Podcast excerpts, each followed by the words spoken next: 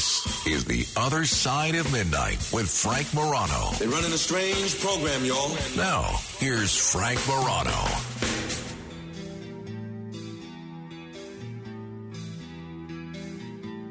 Did you know that Americans are about half as likely to be taking vacation in any given week as they were forty years ago? Where have our vacations gone? That is one of the many subjects that we're going to be delving into for the next four hours.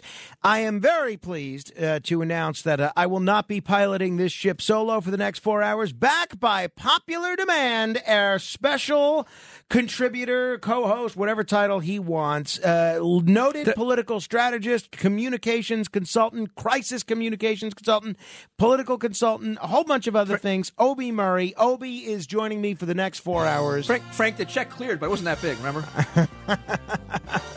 so, Obi, great uh, to be back here with all you. It's guys. Great to have you back. Uh, whenever we spend time together, on air or off, I'm always uh, struck by the fact that it seems like you're almost like Neo from The Matrix. You see things at a level that everyone else could observe, but we're just five steps behind, whether it's political strategy, whether it's communication strategy, whether it's marketing, whether it's uh, national defense policy. And I always really get a, a big kick out of spending time with you. You also have just such great energy. For people who haven't heard you on with me before, or for people that uh, may not be familiar with your background, give us kind of the Reader's Digest thumbnail sketch of how you you got from your mother's womb got, to this chair. We've got four hours, Frank. What's well, the rush? Well, give, give me a thumbnail sketch. Give the listeners a thumbnail sketch. I so they grew up, know what grew up in Westchester, went to Providence College, uh, been on my own since I was seventeen, went, served in the Army, went to R O T C, enlisted in the Army in the, as a private, and then went to R O T C at Providence College and was uh, in El Paso, Texas, right on the border there when I was in uh, in the Army. Came back to New York, uh, worked for Rudy, George Pataki.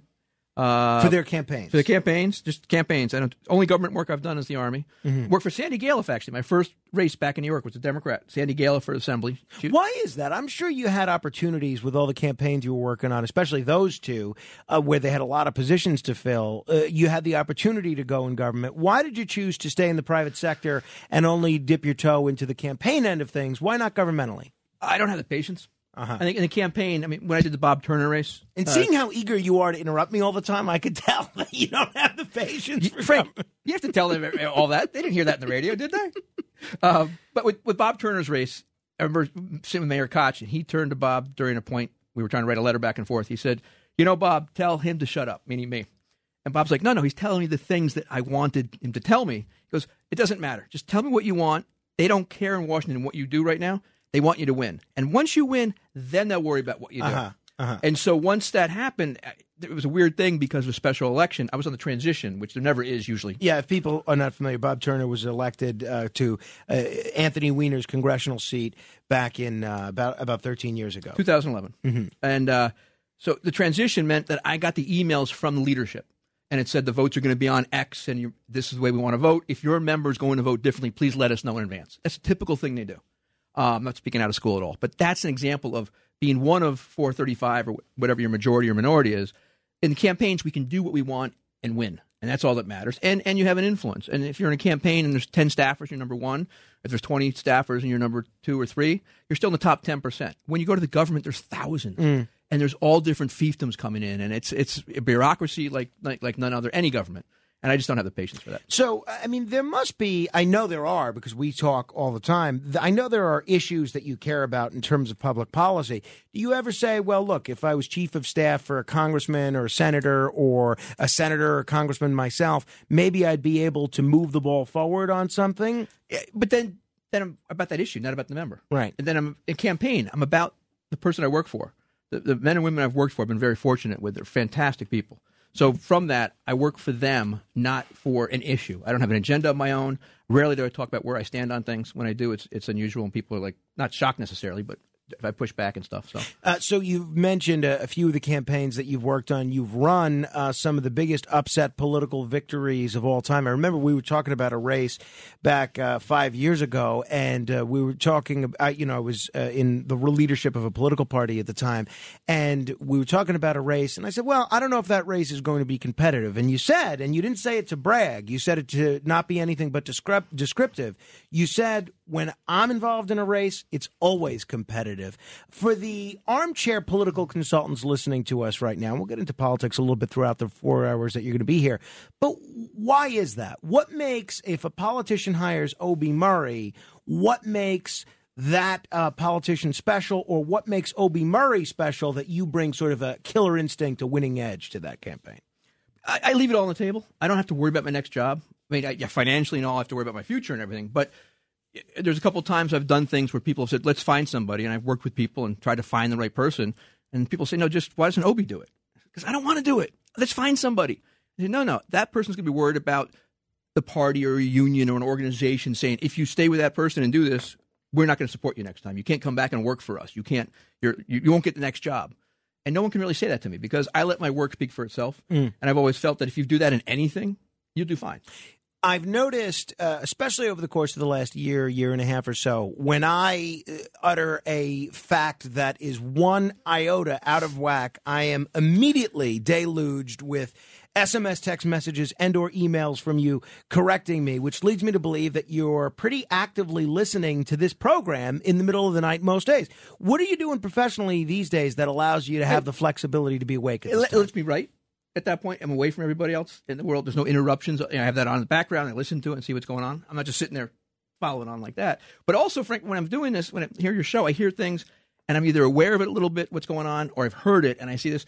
And you're the most prepared guy in the world, so I want to make sure you don't miss something. Thank you. I don't yeah, want to ruin that image that. out there no, for please. you. That's, I need all the help I can get. I do this privately. I don't tweet these things out, I know, Frank. I appreciate all, that. You're now blowing my cover. That's, uh, that's, that, that's what separates you from the chorus of critics in the Facebook group. All right, we're going to take advantage of your expertise when it comes to the Chicago mayor's race, and we're going to have a look at the Latino vote in about, uh, in about ten minutes. We're going to get into that with an expert that you have procured for us. But I want to give folks some statistics on this, and maybe we could take some calls at eight hundred, eight four eight, nine two two two.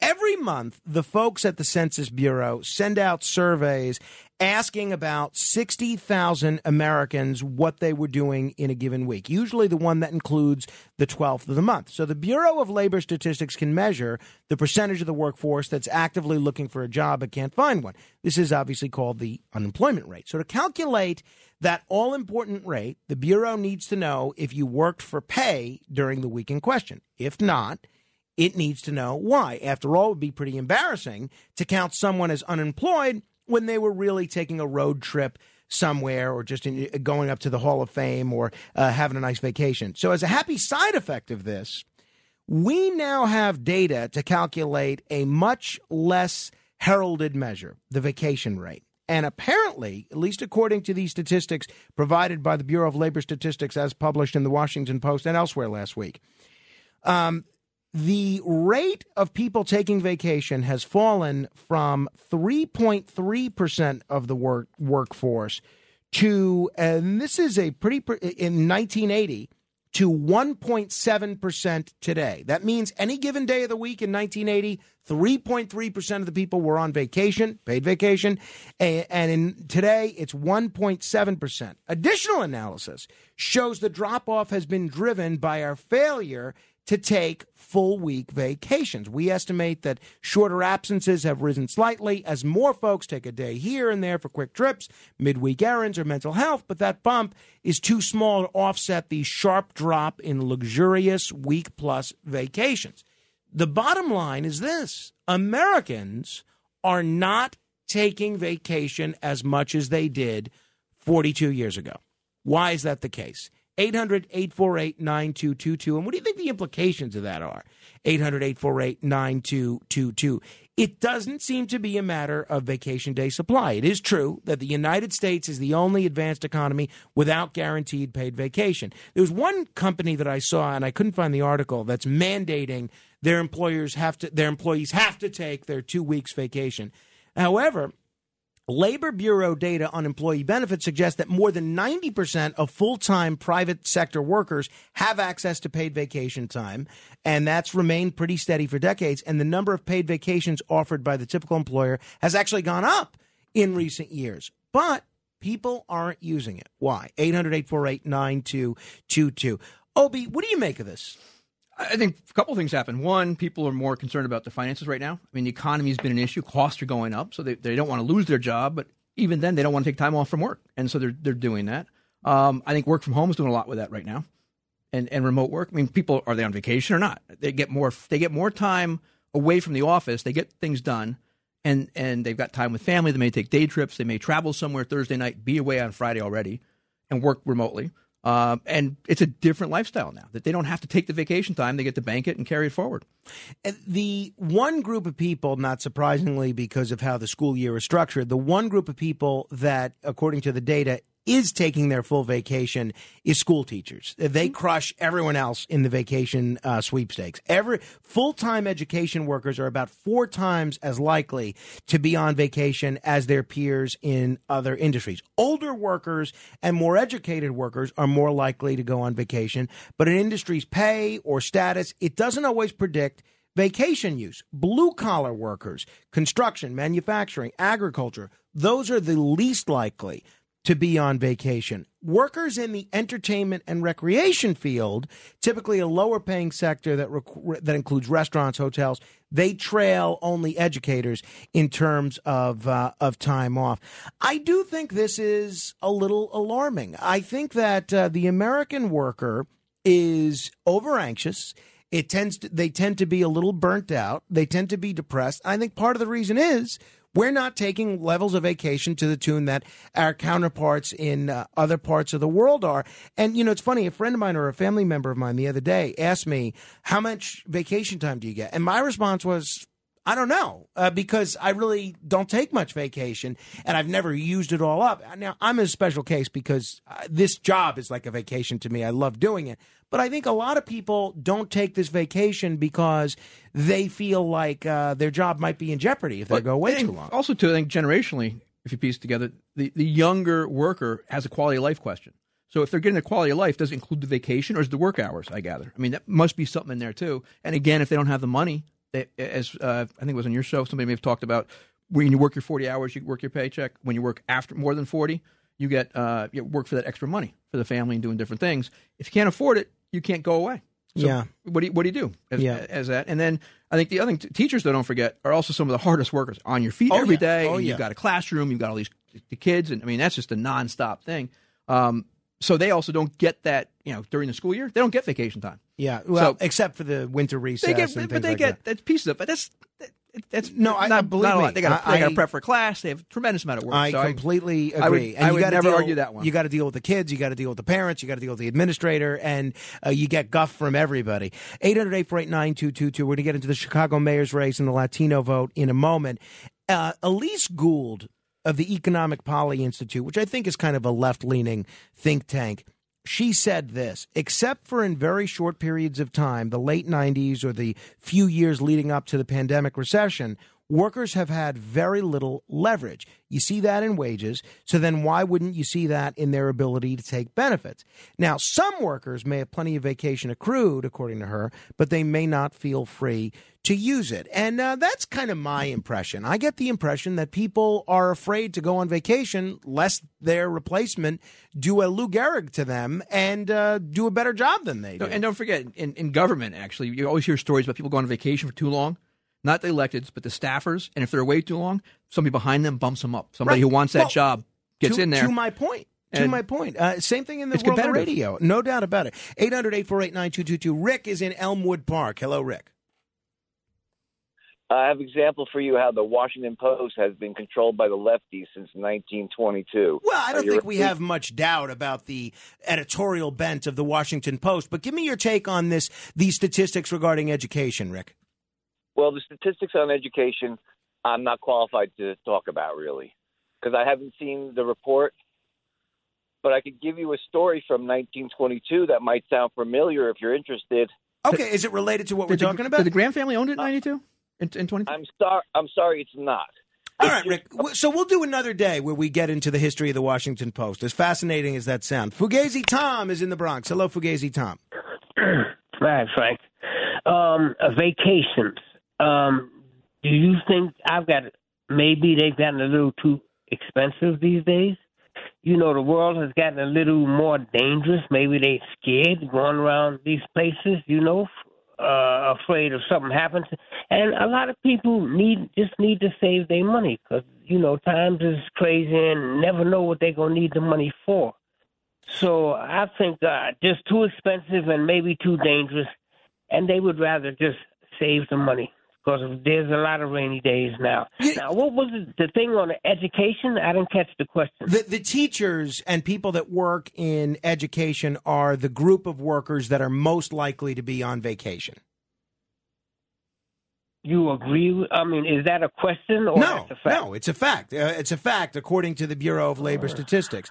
Uh, thank you, uh, Fugazi Tom. Uh, I don't agree with you because you don't have to fly to uh, Hawaii or to Europe in order to take a vacation. You could just drive down the Jersey Shore. Or I know you go up to Vermont quite a bit, right? I do, as much as I can. I love it up there. It's yeah. fantastic. Um, at George Mason University, uh, organizational psychologist Lauren Kuykendall uh, looked deeper into the anti-vacation forces in a twenty twenty analysis that she did in the Journal of Occupational Health Psychology. And she and her students found that employees are less likely to use all their vacation days if they don't expect to detach from work and truly relax, or if they worry that vacations will set them back financially. So maybe there is something to what Fugazi Tom is saying. We'll get into it more uh, throughout the program. If you have comments, if you have thoughts, eight hundred, eight four eight, nine two two two. Obi Murray is here. This is The Other Side of Midnight. We're going to get into the Chicago mayor's race, specifically the Latino vote, in just a moment. This is The Other Side of Midnight. Straight ahead.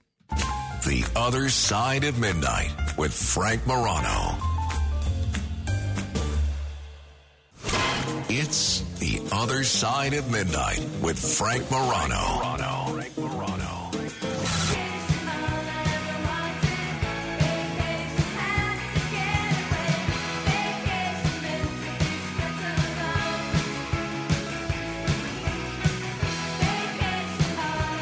Talking a little bit about vacations and why Americans aren't taking them anymore. Why do you think that is? eight hundred, eight four eight, nine two two two. It's funny. My sister, Claudia, Uh, who, you know, I'm very close to, obviously. She, uh, she just got back from, of all places, Chicago. And she was there for work, not for leisure. But I figured she would squeeze in some leisure activities. Turns out she didn't. She didn't even try some genuine deep dish Chicago-style pizza. But these days, the Chicago mayor's race is what everybody is talking about. I turned on every T V show today, every radio show. Everyone was fixated on this story that we broke yesterday, which is that Lori Lightfoot has become the first mayor of Chicago in forty years not to make it to the runoff or win a second term. There's going to be a runoff now, and one of the candidates in the runoff is uh, Paul Vallas, and he actually appeared on the radio program uh, Katz and Cosby last night to talk about where things are in the mayor's race and where things are going to be when the runoff takes place in a few weeks. Well, you know, let me point out that uh, I, I'm not so much saving Chicago as I'm, I'm, uh, you know, I'm going to bring the type of leadership that can draw on the best and the brightest within Chicago, people from the community, people from diverse backgrounds, but people uh, uh, who uh, who have the skills uh, and the uh, commitment to uh, to come in and help me get the city back on track. So it's really going to be a collective effort. No, a mayor is only as good as the people he recruits, and, and a mayor is only as effective uh, as his uh, as uh, as his ability to really partner with the with with the diverse communities that make Chicago so unique and so great. So he is going to be in the runoff in a few weeks now. Uh, he's facing off against Brandon Johnson. We'll see where things go. How did we get here? And uh, one of the things that you haven't heard much discussion of is what role the Latino vote has played in this. Not only are we joined in studio by veteran political consultant E. O'Brien Murray, but, Obi, you have uh, you have procured for us a genuine expert in this yeah, subject. E- Eli is a terrific guy. Um, I think he's on the phone right now. Does I'm he have mistaken. a last name? Yeah, Valentin, yes. Eli is a professor up in Iona right now. I've known him over the years working in New York politics, but he also was working the Chicago's mayor's race in two thousand fifteen for the congressman when he ran at that point against Manuel. So uh, when Rahm was running and got him into the runoff at that point. So, uh, Eli, how you doing? You out there right now? Yes, I am. Great to be with you both. Last time we had this conversation, Frank, we were at a cigar establishment you might be aware of. Having a few cigars, and, and now I owe Eli a couple cigars for staying up this late tonight again, Frank. So I yeah, make absolutely, it up. I'll chip in. So, sounds like a plan. That's great, Eli. Uh, you've got great experience here. I know you've you've written quite extensively about uh, the Latino vote uh, in New York, you're writing, a, uh, if not mistaken, you're working on another book, if not mistaken, and the pieces you've done in history are, are fantastic. We talked about the Dominicans, and we talked about the Puerto Rican vote, Mexican vote, and so forth. But you know, today we were talking about Chicago and what happened there, and the underperformance again of Latino vote. Um, you want to talk a little bit about that and talk about what you see going on in Chicago right now, and, and what's going on? It impacts Nevada too, Frank. Some of your listeners out there, the Mexican vote out there uh, in that primary with all the unions doing their work. So, Eli. Yeah, you know, I, I, I find it interesting that what we see in Chicago, we're seeing all over the country. And in fact, um, I, I think since uh, Latinos have uh, have moved from from what was deemed the sleeping giant, right, um, and and and that term has been ha, has been thrown uh, uh, about Latinos for some time. Uh, the fact is that when it comes to to voting participation, uh, when it comes to Latinos going to the polls, uh, unfortunately, Latinos have have fallen short, and and that is what we are seeing uh, in Chicago. Chuy Garcia, congressman, uh, second time up uh, as a mayoral candidate, uh, was really banking on the Latino vote and uh, the progressive vote. Uh, you know, that coalition to to bring him to to what he hoped was a runoff, and it just it didn't happen. And I think, and part of it is because uh, of a, of a dismal turnout among Latinos. So so it is a factor, and and Obi, as you've said, uh, it is something that we're seeing in other parts of the country, including right here in New York. Now, if I'm mistaken too, Eli, when we look at the polling prior to the election day, he was actually in third place at that point, and Lightfoot was the one who fell down quite a bit. But he didn't pick up Lightfoot's vote at all, which it doesn't one hundred percent surprise me, but it didn't go up. He was flat between the, the the polls before the election and election day at the end of the day. And there's the, the registered vote in Chicago is, what, twenty-eight percent we said today when we were talking? Yeah, uh, they're about twenty-two percent. Is the, it was the registered vote? Yeah. Okay, and and so he oh, didn't the, even get he didn't even get near twenty percent at this point.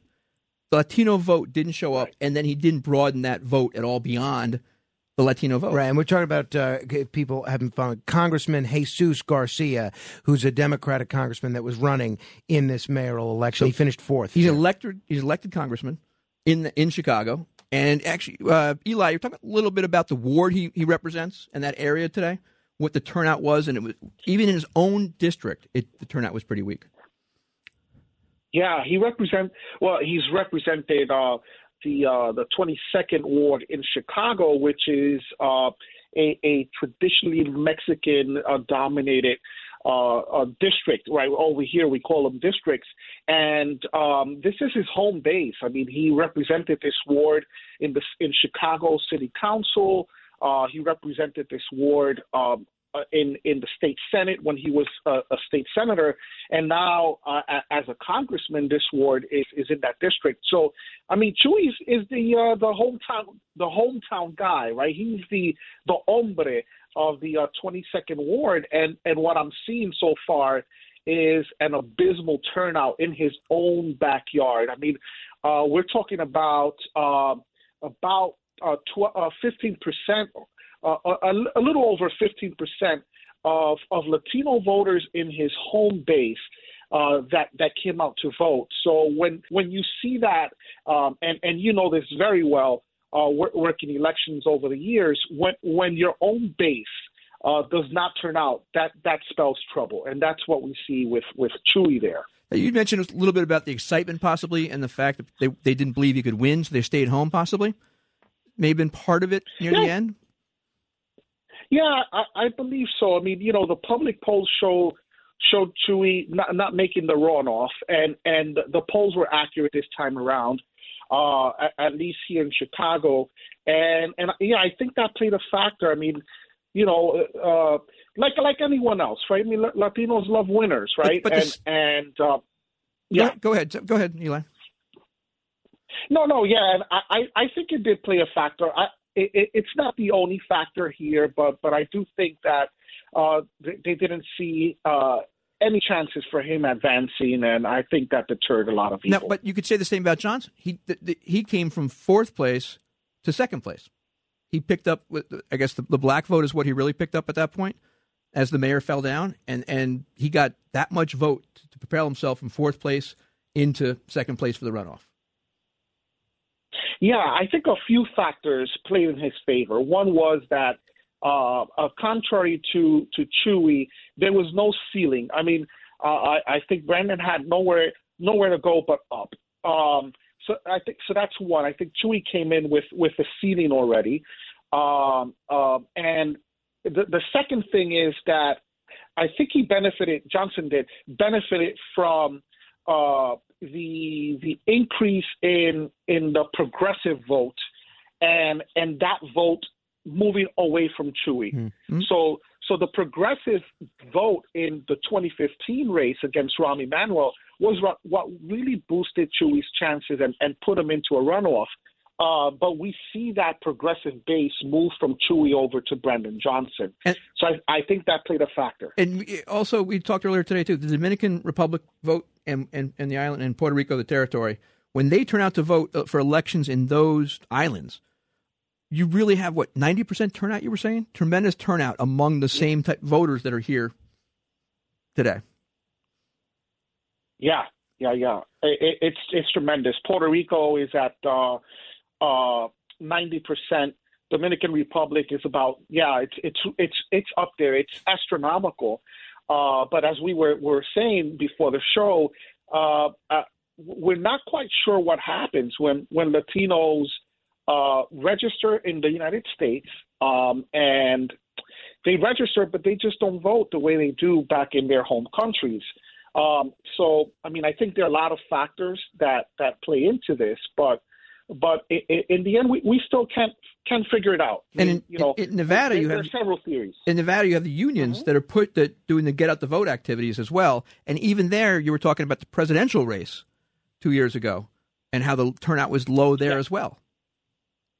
Yes, it was uh, uh, fifty-five percent of of the of registered Latinos actually went out to vote, and we're talking about a presidential election when, um, you know, a, a, right? A, you you have the, the biggest chunk in terms of voting participation. We see it in presidential elections. So fifty-five percent of all Latinos that are registered is is a, is a you know, pretty low number. And then now this past November, uh, the midterm elections, we saw that number uh, dip down another twenty percent. So only only thirty-five percent of eligible Latino voters went to the polls. We're talking with uh, Eli Valentin. He's a contributing columnist at Gotham Gazette, a, a frequent political analyst on television, including for Univision. Let me ask you, Eli, are we oversimplifying the equation here by by continuing to use this term, the Latino vote, as we would say the Asian vote or the black vote? I know anecdotally, when I speak to Puerto Ricans, many of them don't appreciate being lumped in with Dominicans. When I when I uh, talk with Cubans about politics, they certainly don't vote the same way that Mexicans do. There are so many different aspects of the Latino community. As we're analyzing it, is it is it foolish of the three of us to say, oh, the Latino vote, when maybe there are many different subdivisions of it? Yeah, that's that's an excellent question um, and, and insight. Um, yeah, the, the Latino Uh, it's the term Latino, right? It, it's uh, it's definitely not a a monolithic um, reality, uh, you know. And and th- there's a whole history behind the term, but essentially, uh, the idea really stems from um, I, I would say the hope and the wish of of those of Latin American backgrounds that are in the U S to to to gain some type of of power, and specifically political power. The Mexicans figured out we can't do it by ourselves. There's just not enough of us.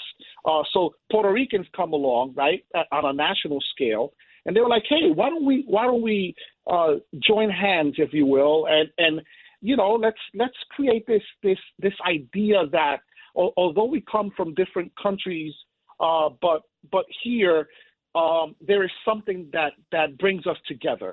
Um, so I think there, there, there's definitely a, a political history behind the term, uh, but but in essence, yes, there's there's so much diversity, um, not only in terms of con- countries of origin, but by consequence, uh, there's diversity when it comes to ideology and and and political uh, decisions, right? And and and voting. I mean, yes, so absolutely, it's uh, it's definitely a complex issue. And George Bush got, we said, uh, forty percent of, of the vote among among the uh, Latino vote, right? Yes. And, it's, and yes. then. You take you take that vote, Frank, and you take the, the black vote and take the Latino vote. Yes, within Latinos, we talked today in New York about Dominicans. There's going to be more Dominicans than Puerto Ricans.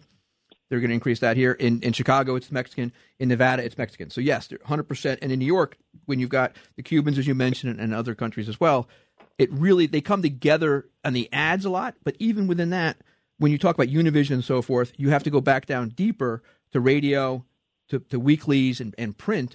Uh, and even at T V stations at times, and figure out what you're trying to speak to. You're trying to speak to Dominicans and Puerto Ricans and so forth. It's a whole different uh, different issues they care about and priority and so forth, because you have to speak to the group, not just the ethnic coverage. I mean, within black vote, don't forget, too, the black vote's got the African-American vote and the Caribbean vote. Mm-hmm. And the Caribbean vote is more likely to vote Republican than the black vote. Interesting. Uh, that's uh, the voice of Obi Murray, noted political consultant. We're joined on the phone by Eli Valentin.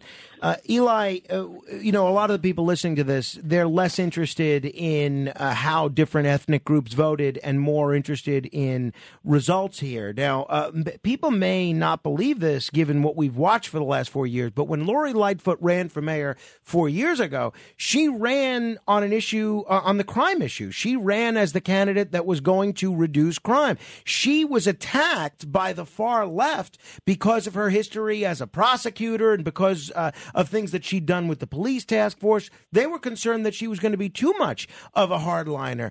Uh, m- meantime, Chicago's still a mess. I- isn't the reason that she lost here, becoming the first Chicago mayor in four decades not to win a second term, isn't it all just a matter of the fact that she didn't do what she campaigned on four years ago? Yeah, yeah, I, I think that definitely the, the Vallas vote uh, feels that she, she did not do enough.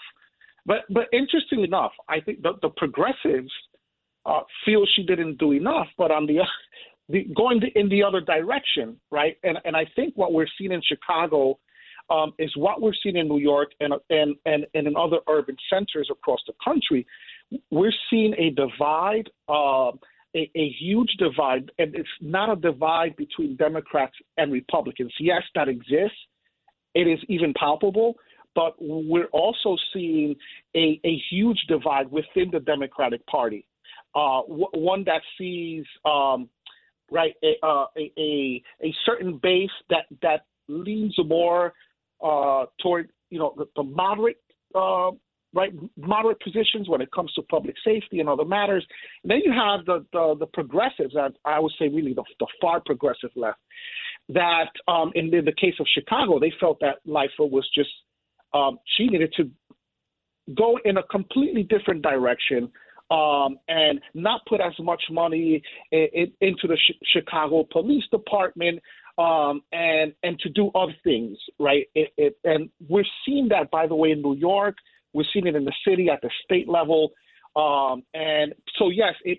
I think she was a victim from both of those Democratic bases. I think absolutely. You mentioned the Democratic Party, too. This is an open primary, I think, which is very important for people to know. So any party could vote yes.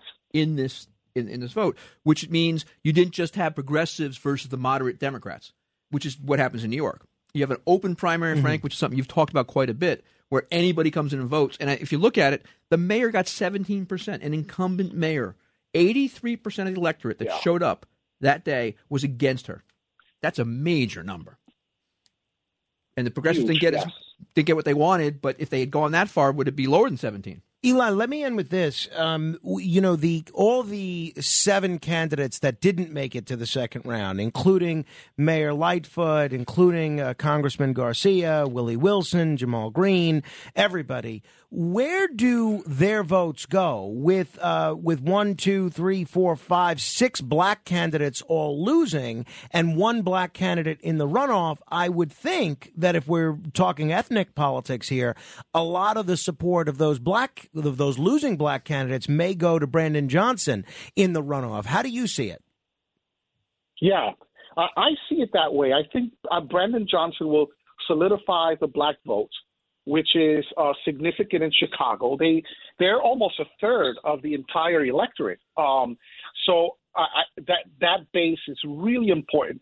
He has already solidified the progressive uh, vote. Um, and, and I, and I see Chuy Garcia going his way and, and the Latino vote going his way.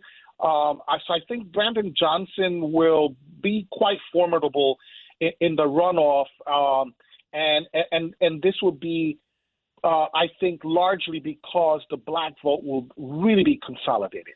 Now, the other thing, too, is Garcia had a lot of negative ads against him by Lightfoot. Mm. So there's no love lost there. And then Lightfoot, the question is, will she endorse in the race, and would it be beneficial? Will it hurt? And those seventeen percent, will they go, will even show up? That's seventy percent of the electorate that voted for her. Will they go somewhere she doesn't endorse? Right. And if she endorses, will it hurt Johnson with other people, other voters? I mean, there's a lot of things to watch here, Frank. And we're going to be watching it. Uh, Eli, hopefully we'll speak again in the next five weeks before between now and the runoff. Thanks for staying on, up on late air, with Frank? Us. On air, Frank? On air or at, at uh, a place we smoke cigars? Uh, uh, my preference is the latter, Eli. uh, we'll see you soon. Thanks for staying up late for us. Thank you, Eli. Thanks so much. A pleasure. Uh, all right. If you want to comment, you can do so. eight hundred, eight four eight, nine two two two. That's eight hundred, eight four eight, nine two two two. It's the other side of midnight. Frank Morano here with uh, with Obi Murray. Um, you have a prediction on this race? Are you going with the conventional wisdom that it's going to be Brandon Johnson because of all the, the black voters from all the other candidates? Or what do you think? I wonder what the turnout's going to be. Mm-hmm. When I see the – are people not going to show up for runoff? As you, you like the ranked choice, so people don't have to show up again right. at this point. If there was a ranked choice, what would happen then versus what's going to happen after an election? As I said, a lot of that negative ads, they were against Johnson. They were against uh, the Gar- against Garcia. Now, uh, Vallas has a, a issue that came up about his about Twitter, and people were on his account. And if you see, they were retweeting things that were conservative or Republican type type things. And he said people hacked into it, which his staff still had his tw- Twitter account from before. Who knows where they went? So that'll come up. But if you look at all the talking points right now, mm. he's being tagged as a Republican. And how much of that city is going to vote for a Republican? It's same thing happened in L A too. Which he's not. I mean, he might be pro-police, but that doesn't make you a Republican. But he, but they're going to say all these right, things about sure. him, what he did before. Now, remember, education's a big issue too. And he ran the education system. If they like what he did and his aspect of, of, of deliveries, if it was good, that's a major thing, too, because you have crime and you have that. And he's got the police unions behind him. Yeah, well, it's uh, certainly going to be very interesting to see how it turns out. He was, uh, I, I understand, in the running to be the school's chancellor here in New York, uh, but ultimately did, decided to stay in Chicago. All right. Uh, we were talking the other day about, uh, on the air, and then you and I commented privately, about the problem, the Pew Research study that showed that uh, single that young men are single at a far greater rate than young women are. And uh, you know, your status these days, you're divorced, right? I'm divorced. I, was, I gave up being married for Lent, Frank. That was in March twenty years ago, and I'm still single.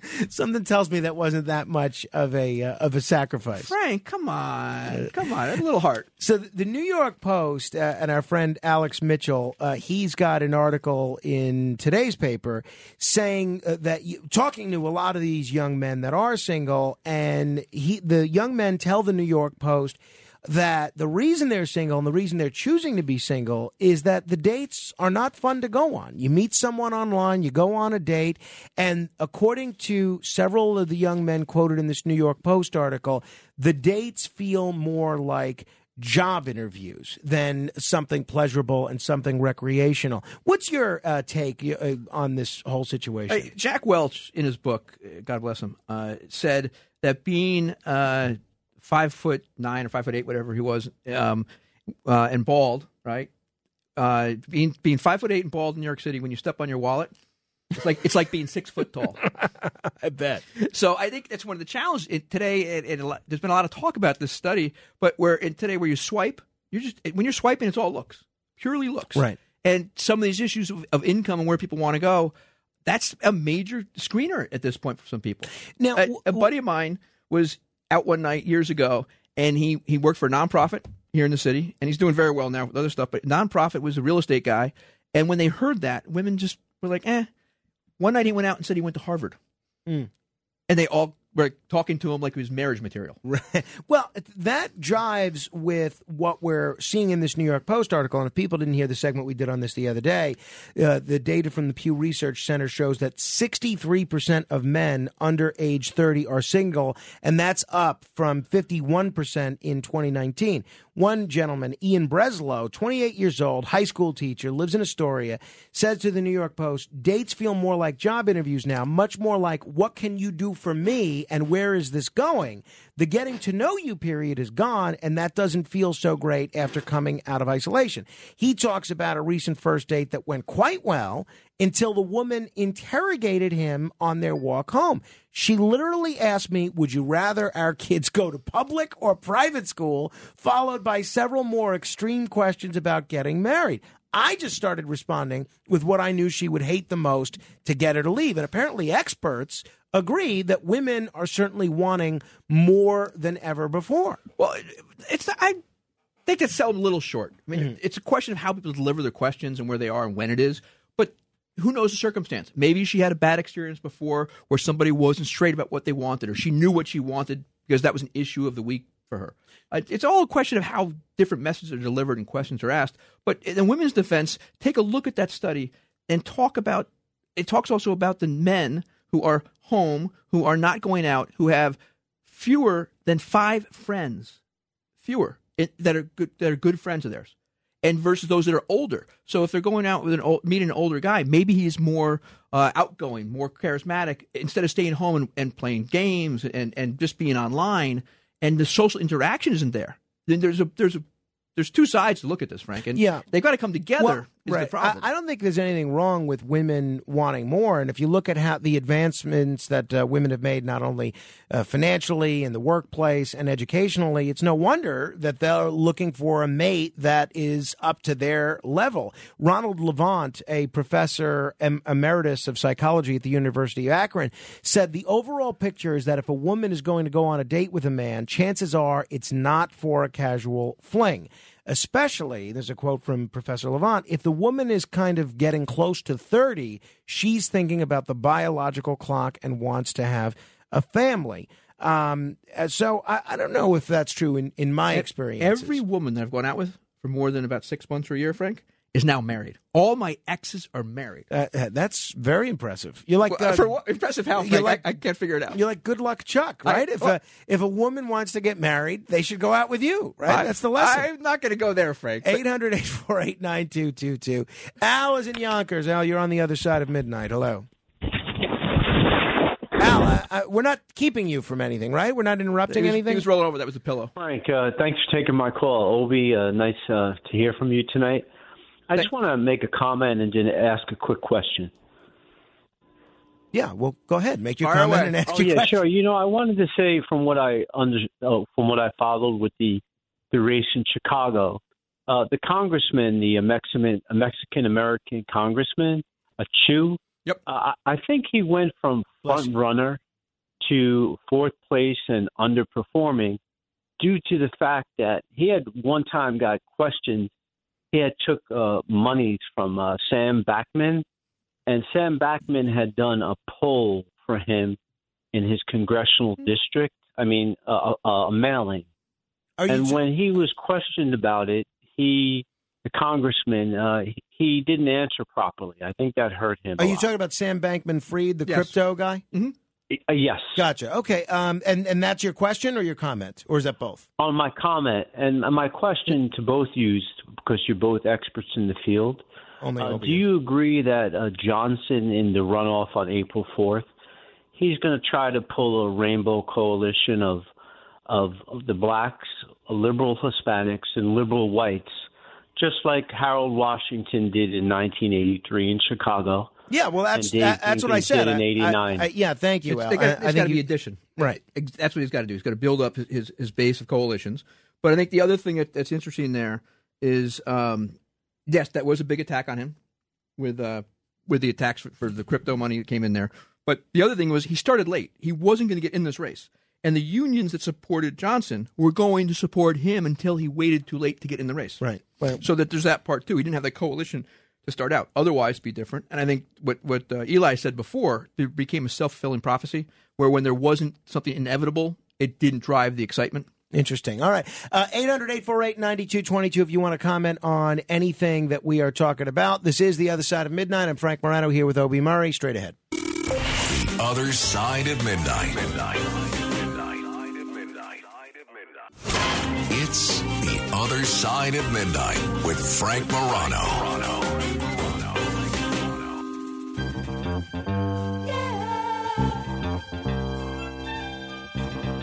Yeah. Tell you've been hurt by that look on your face, girl. So I promise, save me to your happy world. You need love, but you're afraid that if you give in, someone else will come along, suck it to your game. One bad apple don't spoil the whole bunch, girl. Oh, give it one more try before you give. One bad apple, the Osmonds. Uh, Jay Osmond of the Osmonds is sixty-seven years old today. Happy birthday, Jay Osmond. I love the Osmonds. You like the Osmonds? Donnie Marie, of course. Grew up uh, watching them. the, uh, uh, how about Jay Osmond? Yeah. Now, yeah. Take him or leave him. Take yeah. him or leave him. Okay. Step, is he stepbrother? What is he? The Mormons. Uh, they... You know, I, I've lost track of the rela- the familial chart of uh, of which Osmonds are are related to uh, to who. All right. Uh, Obi Murray is uh, with us for all four hours of the program today. Let me run this by you and for anybody that wants to, you know, comment on this. So uh, my wife and I moved into our house about about two and a half years ago, maybe three years ago. And uh, the ha- we bought the house from flippers, people who were flipping it. They owned it for maybe five or six months, right? The uh, prior owners, prior to them, I think were there for fifteen, twenty years, maybe even longer. They were there a while. And um, lo and behold, we never met them. You know, we never met the flippers, just their attorney at the at the closing. And lo and behold, for the last three years, we have been constantly getting mail to our house for this family, the Seidenfadens, that lived there years ago. And some of it looks pretty important. There's mail from the Social Security Administration. There's mail from the I R S. There's mail for five or six different members of this family that's coming to our house every day. So my wife says to me yesterday, she said, we got another piece of mail for Margaret Seidenfaden. Let me throw it on the pile. You know, and my wife is not like me. I'm a clutterer. I like to collect things. She likes to clean up things. She likes to discard things. And she says to me, what should we do with this stuff? I mean, are we making any effort to get in touch with them? Uh, do we just throw it out? I mean, I hate to throw this out. These are important looking documents. What? First of all, I don't understand why they didn't make more of an effort to forward their mail. But the forwarded mail is only for like six months or so. The I, government doesn't do it forever. Right. They got to well, file a change of address they, at least. You file, you file the change of address for forwarding, and then it disappears, and the mail comes through. But so what would you do with all this mail that is now – there's a stack of mail. I'm, I'm doing a reenactment of Kris Kringle and Miracle on thirty-fourth Street, only with the Seidenfaden mail. You have a fireplace, right? No. Yeah, right. But it's quick kindling.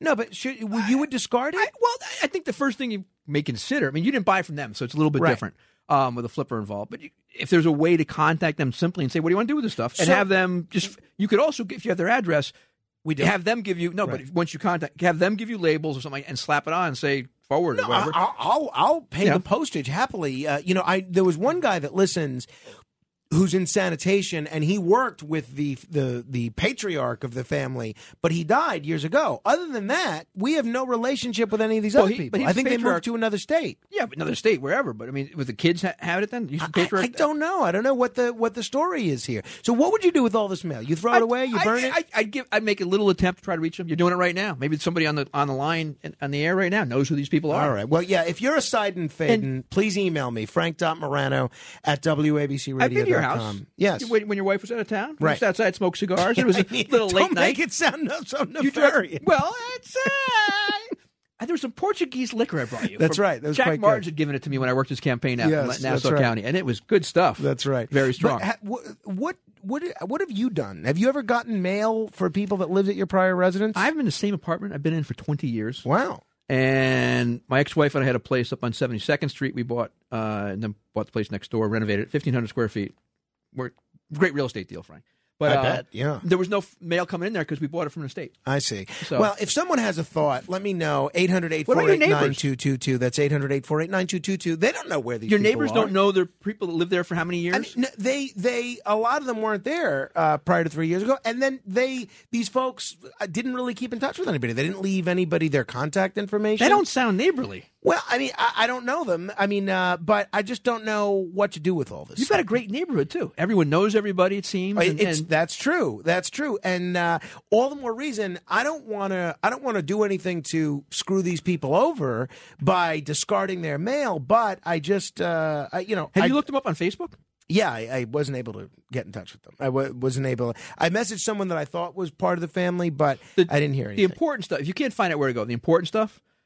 Return to sender. Send it back and put it on them because that okay. way they will know they have the wrong address and so not being served. M- maybe that's what I should do. Just take the stack of mail to the post office and say these people don't live here anymore. Well, that or just in the future, not forget the post office. Just write on it, moved, return to sender type uh-huh. thing, and then the post office will do it one by one as you get it each day. You don't have to worry right. about going to the post office for the bulk piece of it. So is that that what I should do, you think? The, oh, yeah. Paul in New Jersey, you agree with Obi? Do the return to sender thing? Yeah, just write on it, return to sender, not at this address. Put it in the um, mailbox, like sticking out, and then the, le, and let the Postal Service uh, handle okay, it. Okay, that's what I'm going to do tomorrow then. Thank you, yeah. Paul, and thank you, Obi. You know what? I, rather than write it, I'd like to get a stamp that says return to sender. I'm going to order one right now. There's a song. Right, right, exactly. We'll send them the Elvis record as well with it. All right, Obi Murray is here. Um, we're going to get into the exciting world of canines in just a minute. This is The Other Side of Midnight. Uh, until next hour, help control the pet population. Get your dog or cat spayed or neutered. This is The Other Side of Midnight with Frank Morano. They're running a strange program, y'all. Now, here's Frank Morano.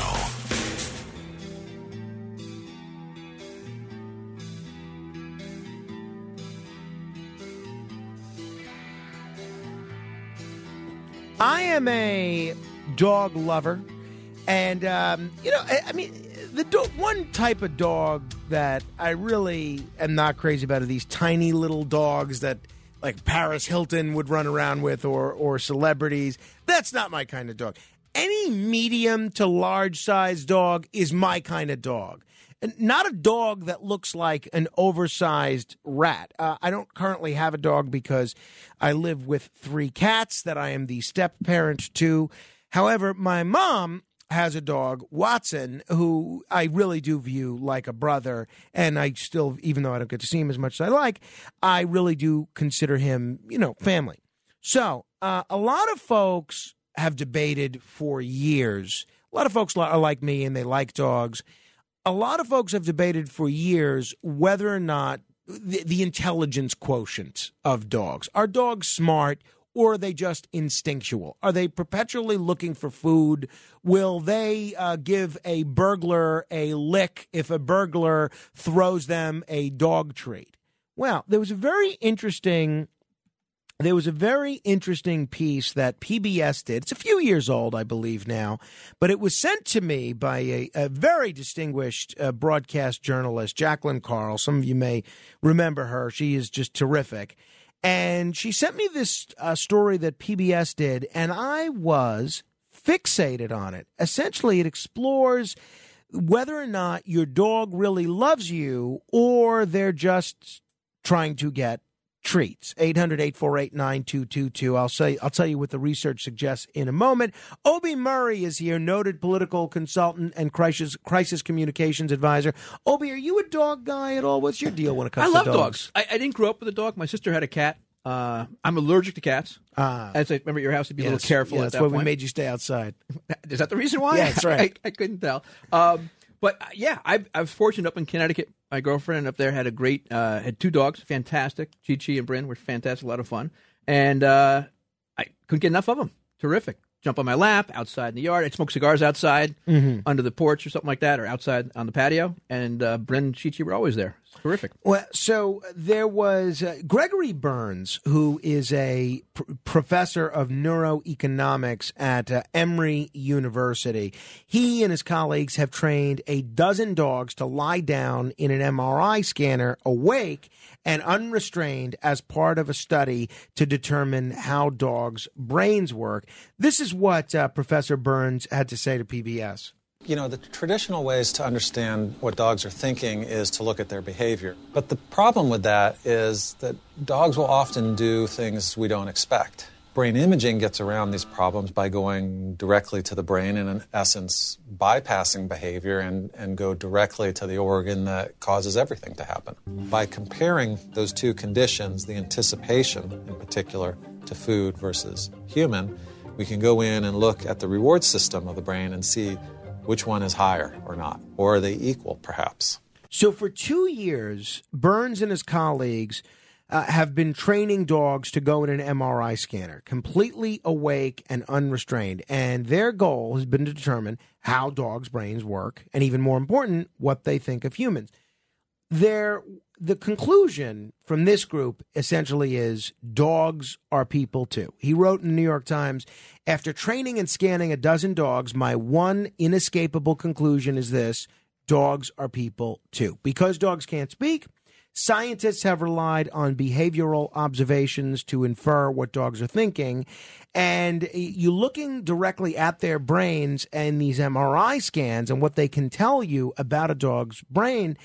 They have found that it's not that dogs are just looking for treats. They genuinely respond to affection. They respond to compliments. They respond to pleasant-sounding voices. So they started teaching this one dog to go into an M R I simulator. The dog learned to walk up steps into a tube, place her head into a custom-fitted chin rest, and hold rock still for periods of up to thirty seconds. She also had to learn to wear earmuffs to protect her sensitive hearing from the ninety-five decibels of noise that the scanner makes. So after months of training and some trial and error, at the real M R I scanner, they were rewarded with the first maps of brain activity. And soon the local dog community learned of their quest to determine what dogs are thinking. And so they assembled a team of a dozen dogs who were all M R I certified. So although they were just beginning to answer the basic questions about the canine brain, the apparently there was some striking similarities between dogs and humans in both the structure and function of a key brain region. And it's rich in dopamine receptors, and it is very similar to how the human brain uh, reacts with respect to that. So I think this is a real breakthrough in terms of looking at how dogs' brains works and work and what motivates them. eight hundred, eight four eight, nine two two two if you uh, want to uh, if you want to react to this or if you have a comment on this. eight hundred, eight four eight, nine two two two. Uh, Obi is showing me a video of two dogs. What am I to I'll take of this? Chi Chi and Bryn out in the yard having a great time. They're terrific. A lot of fun. Uh, Chi Chi had been abused, was rescued at some point, yeah. And she would always, when you put the food out in the morning or at night, she'd jump right into it. She'd go after Bryn's food. Bryn could leave the food there all day. Uh, well, it, it's. Uh, I think it's very, very interesting. eight hundred, eight four eight, nine two two two. Alan is in Bayonne. Hello, Alan. Good morning, Frank. Always a good show. Uh, you're talking about dogs, and I'd like to give you something and your audience something that was given to me a while ago. It's a saying. It says, you'll know you've made it into heaven if when you get there, all the dogs that you ever loved in your life come running to you. So, needless to say, it sounds like you agree with the uh, research from Professor Berns here that uh, dogs really do respond to affection. They're not just interested in treats. Oh, absolutely. Absolutely. Yeah. Yeah. Thank you, Alan. Appreciate it. eight hundred, eight four eight, nine two two two. By the way, uh, Jacqueline, who, who sent me this P B S special, apparently, she informed me, which I had no idea, nobody spends more money on their dogs than New York and L A. That wasn't in that uh, P B S show, but it is interesting uh, to know uh, that uh, New Yorkers and Los Angeles people, they don't even think twice, whether it's vet bills or dog stuff or anything at all. The New Yorkers and Los Angelinos, they are the first ones to spend money on their dogs. Why do you think that is, Obi? I think they treat them like, like their kids. They're they're members of the family, Frank. I mean, they're mm-hmm. they are so tight. Anything they can do for their pets, they they will, and yeah. especially dogs, cats, so forth. Very interesting. Studies show that uh, they have the same genes that people with a certain illness have that creates dopamine and oxytocin in the brain by experiencing love. And you have these M R Is proving that dogs' pleasure centers light up more from praise and affection than from food. I think this is uh, pretty groundbreaking here, quite frankly. If people are interested in seeing this, um, you know, I- I'm going to link to this. It, it it debuted, it's a couple of years old, February of twenty twenty, but uh, do dogs love us or do they just want treats? And uh, P B S did a whole thing. I'm going to link to it on my Facebook page right now, uh, facebook.com slash Morano fan. Uh, Frank, it's a two-way street, too, though. I mean, the, the the love and affection you get from the pets is terrific, too. I mean, you talk mm. to them, you, you, you know, it... You with your cats, or your well, wife with the cats, that's at least, right. for sure. Yeah, that's been borne out, actually. In study after study, we see that there are a lot of health benefits to being a dog owner. Initially, they thought it was because you're more likely to go for a walk and be a little bit more physically fit. But apparently, even people that are dog owners that don't walk them, they have higher levels of uh, serotonin and all sorts of uh, uh, more positive health outcomes just by being around the dog. Yeah, I think it's one of those things that... You just get enjoyment out of it, and you know you, they, you take care of them. They they take care of you. You know they wake you up in the morning. They wake up in the middle of the night. What, all that great stuff. You know, you're so right. eight hundred, eight four eight, nine two two two. One of the things that um, that I've always been impressed by when it comes to this audience is w- there's always a substantial portion of the audience that is able to be remarkably cynical and skeptical of everything. Doesn't matter the subject we're talking about. Could be immigration, aliens, or wine. And you always have somebody that's, uh, for lack of a better description, an angry curmudgeon. Yeah, I don't believe that. Oh, it's all it's all fixed, whatever. So I'd love to hear from you if you dispute the findings of Professor Berns and his colleagues working on these M R I simulators, showing that dogs' brains don't just react to treats and food. They react to affection just the way humans do. eight hundred, eight four eight, nine two two two. Joe is in Queens. Hello, Joe. Yeah, I have two parts to what I want to say, Frank. Love I'm it. reading this audio book, Behave, and it says the feral or undomesticated dogs in Moscow have learned how to ride the subways in Moscow. And then, just as I'm reading that, I got into a conversation. There's a dog in New York that took the subway the same time every day, and then they put a collar on him, and he was taking the ferry. He liked to take the Staten Island ferry at a certain time. Well, so what do you make of that, Joe? Uh, I, I'm I'm amazed. Yeah, you we, and me both. Thank you, Joe. eight hundred, eight four eight, nine two two two. We brought Brynn to the city. Brought Brynn to the city one time. Took took her on the subway. It was terrific. Subway, the bus, all that stuff. Taxis, all around the city.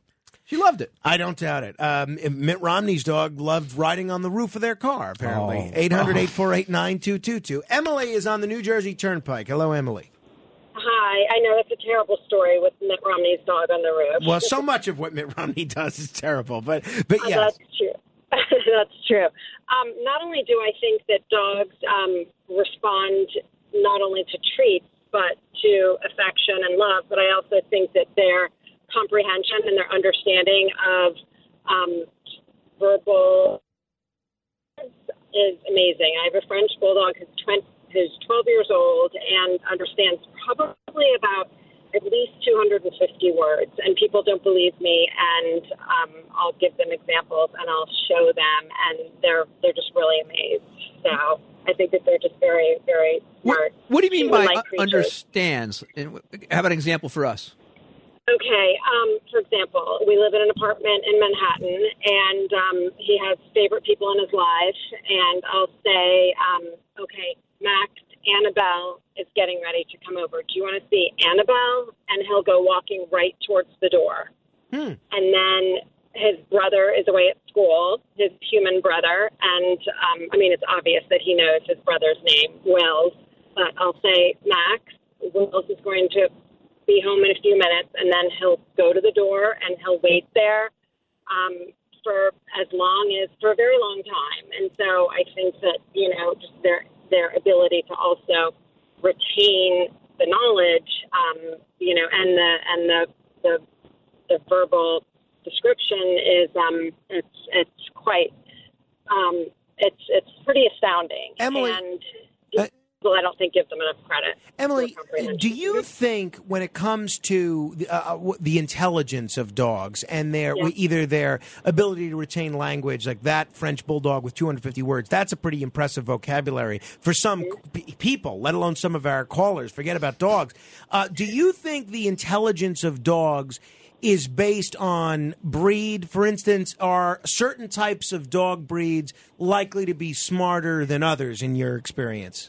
That's a very good thought. I've often wondered that based on um, their literal brain size. You guys, you were talking about smaller dogs earlier, and I, I don't know if, you know, if because a Chihuahua's, you know, head is that much smaller and a French Bulldog's head is Uh, which lost yeah, smarter lo- and more intelligent. I'm, I'm not sure, but I have often pondered that. All right, well, thank you, Emily. We're starting to lose you. Call again. Appreciate it. Let me, now, given what Emily said, which I found pretty convincing, and given what Professor Berns, who is, has impeccable academic credentials, I don't think anybody would dispute this, we see that dogs are, one, intelligent, and we see that they're, two, emotional, and, in fact, have the same kind of responses to emotions that humans do. In this country, we have long considered dogs property. Now, the Animal Welfare Act of nineteen sixty-six and certain state laws did raise the bar for the treatment of animals. They solidified the view, though, that animals are things, that are objects that can be disposed of as long as reasonable care is taken to minimize their suffering. But now, by using this M R I to push away the limitations of what the Berns calls behaviorism, we really can't hide from the evidence. Dogs, and probably other animals, seem to have emotions just like us. And should we reconsider treating them like property? If I, if someone steals someone else's dog, they don't go after that person the same way that they would if they were stealing someone's child. Someone kills someone's dog, they don't go after them the same way as if they had assaulted a person. Who's, who's they? The uh, authorities, prosecutors. Uh, Yes, and animal cruelty. Of course, you can't well, do that. You cannot treat pets poorly like that, Frank. That's but, they, they got it. There's there's a limit.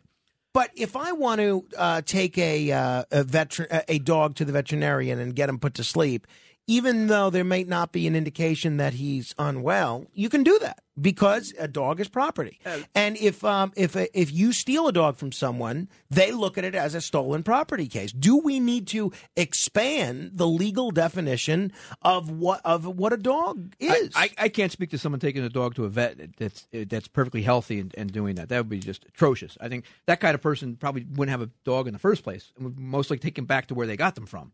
Mm-hmm. I would think, or hope, because that's not the place to right. deal I would with. Hope so as well. I mean, that's just horrendous. Uh, you know, I know someone that did that with a cat recently. That's why it's it's on oh. my mind. But wh- they look. I mean, look, and I don't want to judge anybody's circumstance, but this is someone that was moving and moving to a place where they didn't permit pets, and yeah. they had no option. Uh, and it, they uh, whatever. I don't want yes, to yeah. get into this but particular this... situation.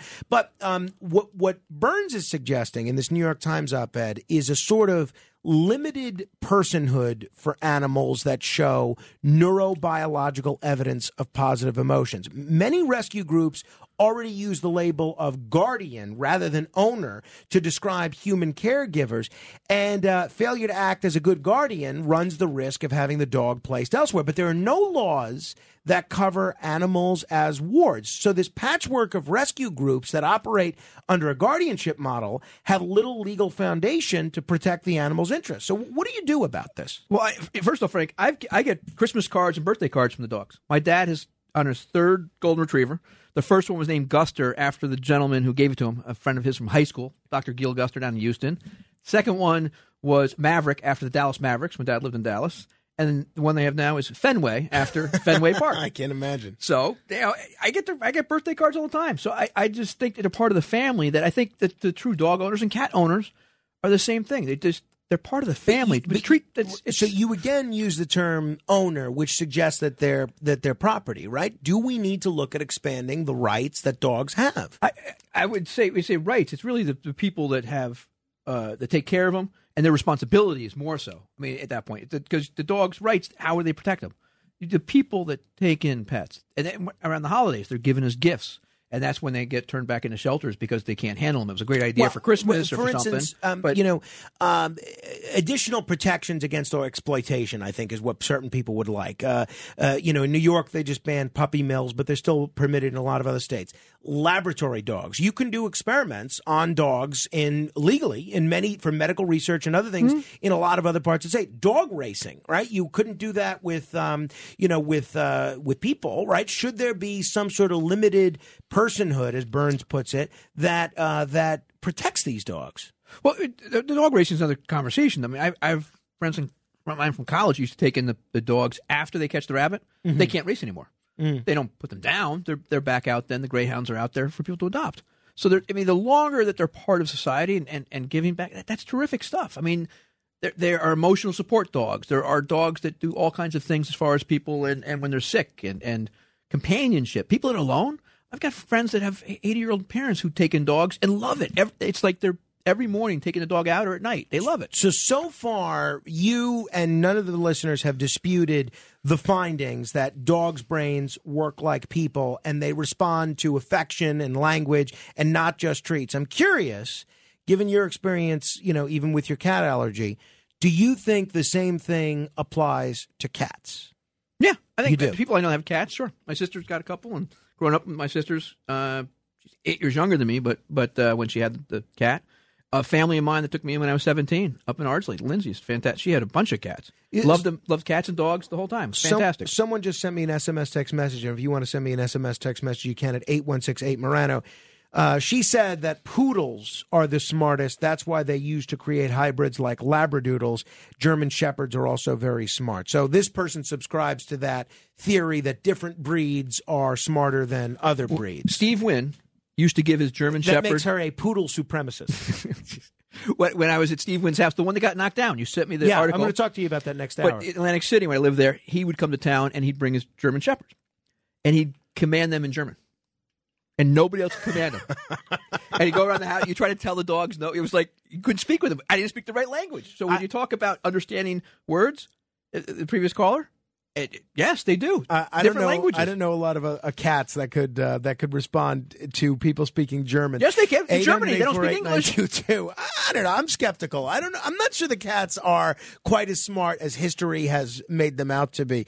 Uh, let me say hello to Marie on Long Island. Hello, Marie. I love dogs. My pit bull's right here. My third rescue pit bull, and and and the shelters are filled with more pit bulls than God knows how many, and they and they and they do euthanize them, and you do get pets for, and then you give them to the shelters and they kill them. Right, However, right. That's, yeah. Dogs are very smart. You know, I, I'm one for I'm one for adopt and not shop, and and you talked about the puppy mills. Missouri is the capital of puppy mills, and if you could see what they do for profit, you see, we're trying to make animals, not just dogs and cats. There's horses that get abused. There's there's such it's anyway. It's a sick subject about when people hurt animals with me. But anyway, um, if you say, "Do you want to?" to my dog, yeah, you want to go for a walk.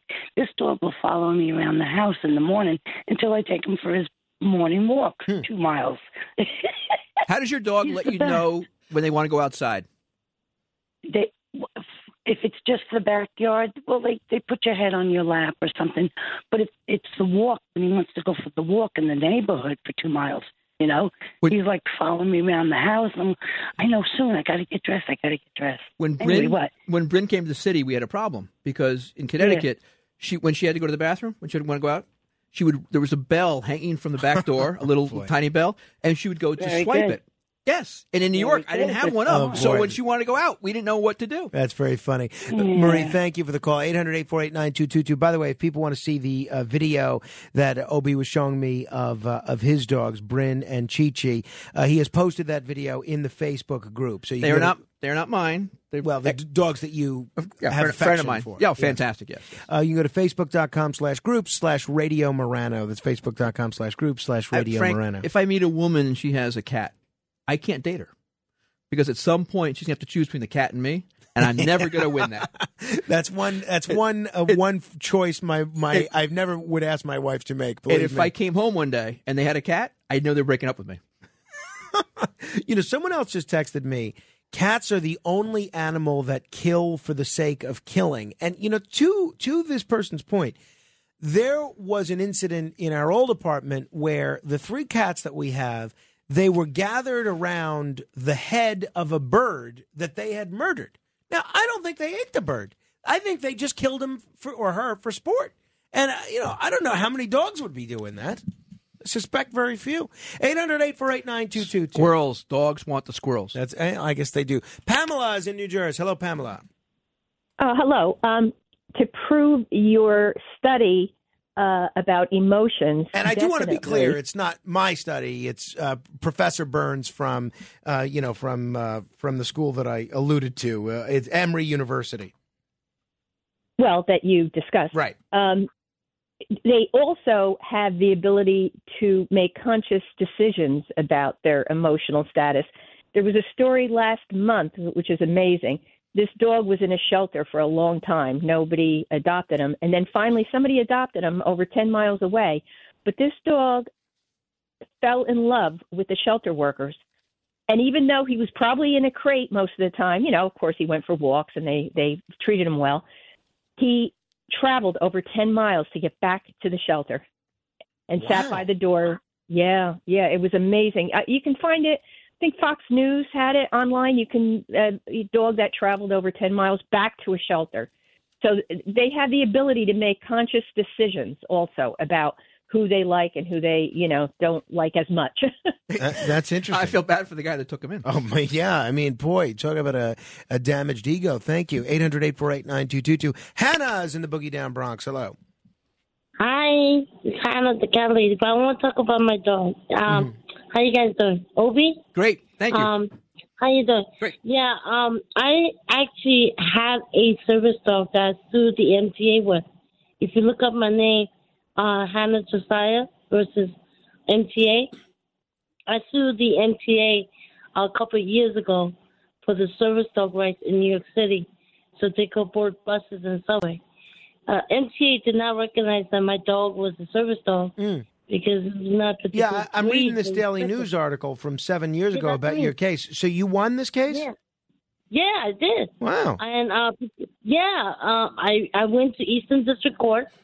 Um, I won the case, and now um, M T A cannot discriminate whatsoever with animals um, like uh, dogs. And then, then they cannot say uh, people cannot go in buses and subways. I just want to say that um, my my dear Jasper, he passed away. Um, I have a new wow. service dog. Her name's Luna, and um, she, you know, I had to, you know, they. The M T A said that I had to have this dog uh, to be trained. Now, I want to say something really important. Um, you know, there is no so, such as an I D available in the city of New York for service dogs. And, you know, I get discriminated all the time. No kidding. I live in the Bronx. They're very much discriminatory towards my service animal. I would have an idea for the city of New York to Um, help people like me who have a service dog to be identi- you know, identified instead of one of those fake counterfeit service dog vests. I'm thinking, you know those I D N Y C cards they give out? Right. Yes. Why don't they get, put service dog uh, included in the I D card? You know what I'm saying? The I D N Y C represents all New Yorkers. Well, if a person has a service dog, why don't they mention that on the I D N Y C? Don't you already have you know? some I D for a service dog, though? Is there something you already got? I could. Well, you know, the thing is, when I sued the M T A, um, prior to suing them, they didn't uh, provide me the service dog M T A I D card. There's a, such a card identifying that my dog is a service dog. And because uh, it, where I got discriminated mostly in the Bronx, The, the bus operators would discriminate me, and they said that my uh, Jack Russell Corgi mix is not a service dog. And but when I went to court, I've proven it to them. And even though he was not trained by a trainer, I trained him myself, and he was well. Uh, he passed the uh, the M T A A D A um, you know uh, test. So, you know, they, they couldn't say that he was not a service dog, you know. Mm-hmm. And uh, I had this dog, uh, I had this dog, Jasper, for like uh, seven years. And he was a rescue dog. And when I got him, I had to train him. But, you know, he was pretty... He was so beautiful. Um, uh, Hannah, I, I, have, I have to run. Yeah. Thank you. We're way late here. I appreciate it. Uh, it's I think service dogs serve an important part. I mean, that's, no, that's no, part of what no it is. And, and it. Even, they're even service dogs sometimes you don't even realize it. No, Emotional yeah. support and other things. Completely agree. eight hundred, eight four eight, nine two two two if you want to comment on this or anything else. In just a moment, uh, Obi Murray is uh, sticking around with us for the whole program. You can comment on anything that we've covered thus far. In just a moment, we're going to talk a little bit about aging, how you're aging, and how maybe you shouldn't be aging. We'll get into it in just a moment. This is The Other Side of Midnight, straight ahead. The Other Side of Midnight with Frank Morano. It's The Other Side of Midnight with Frank Morano. Frank Morano. You ain't nothing but a hound dog. You're crying all the time. You ain't nothing but a hound dog.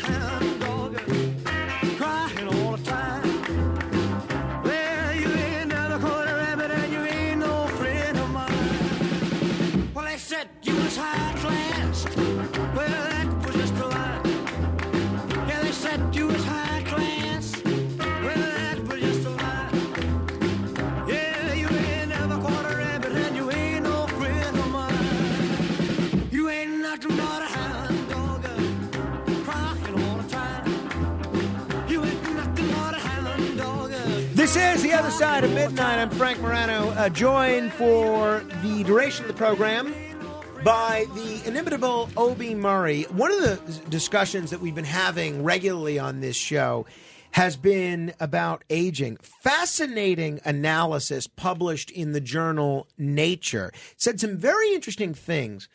Um, as we get older, we have some control over how quickly our brains age. So in this analysis in Nature, scientists studied brain scans of all ages, from sixteen months to one hundred years old, and th- to learn more about what happens to our brains throughout our lives. Here's the key takeaway. A fifty-year-old who is highly social and regularly exercising, traveling, or volunteering might just have a younger brain than a fifty-year-old who is largely isolated from others and rarely engages in enriching activities. Now, it's not just exercise and eating right. Learning new things, enjoying time with friends, enjoying time with family, pursuing hobbies can keep our brains young. Scientists have also unearthed all sorts of details about our brains at other ages. And here are some nuggets from the Washington Post, which uh, a caller, Rich or Rick, can tell you the one hundred year history of. One study suggests that the way our brains process emotions and make decisions after we cross the age of sixty-five is what makes older people with their decades of life experience wiser. They actually analyze the physiology of wisdom. Babies' brains are like sponges. So in the first year or so, babies can learn any language, uh, for instance.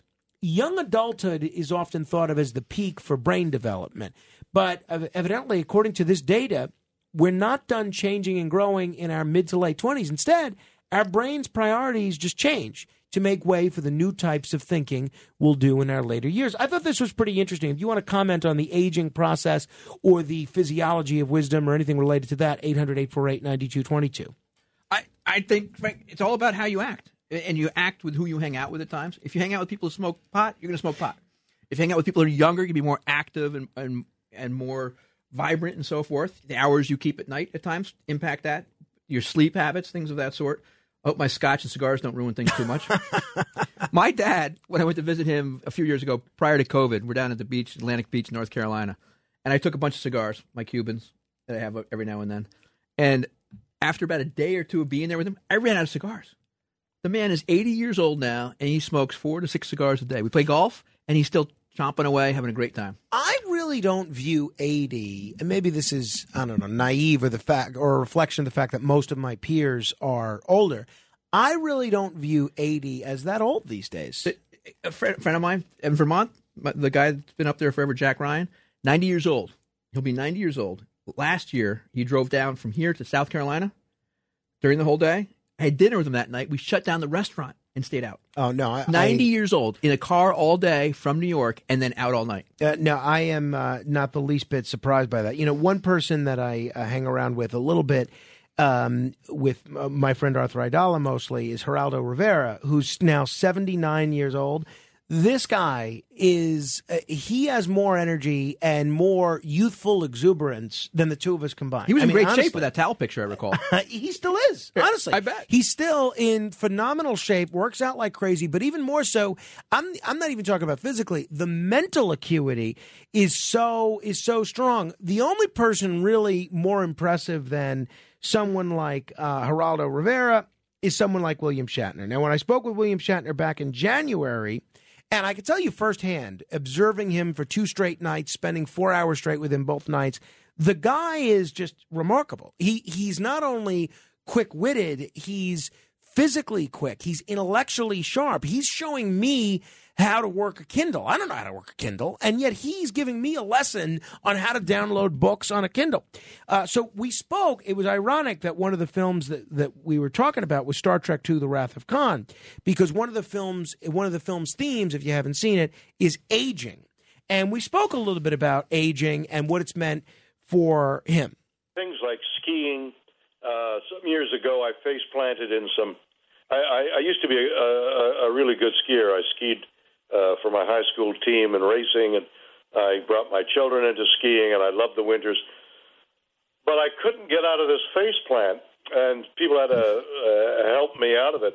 And I thought to myself, what would happen if there weren't some people coming by to help me get up out of this uh, uh, uh, wet snow? Uh, I've heard of um, snowboarders hitting a bank of snow and, un- and unable to get out. Uh, died. Uh, it would be like being buried in an avalanche. And uh, getting up uh, onto your feet from when you're, you know, I've fallen and I can't get up. Mm. Well, you've fallen and you can't get up, not because you've hurt yourself, but because getting up is an, a physical act that you can no longer do. Your legs are no longer strong enough to get you up. Now, that isn't the case, and that isn't so in my case, but that's that can happen.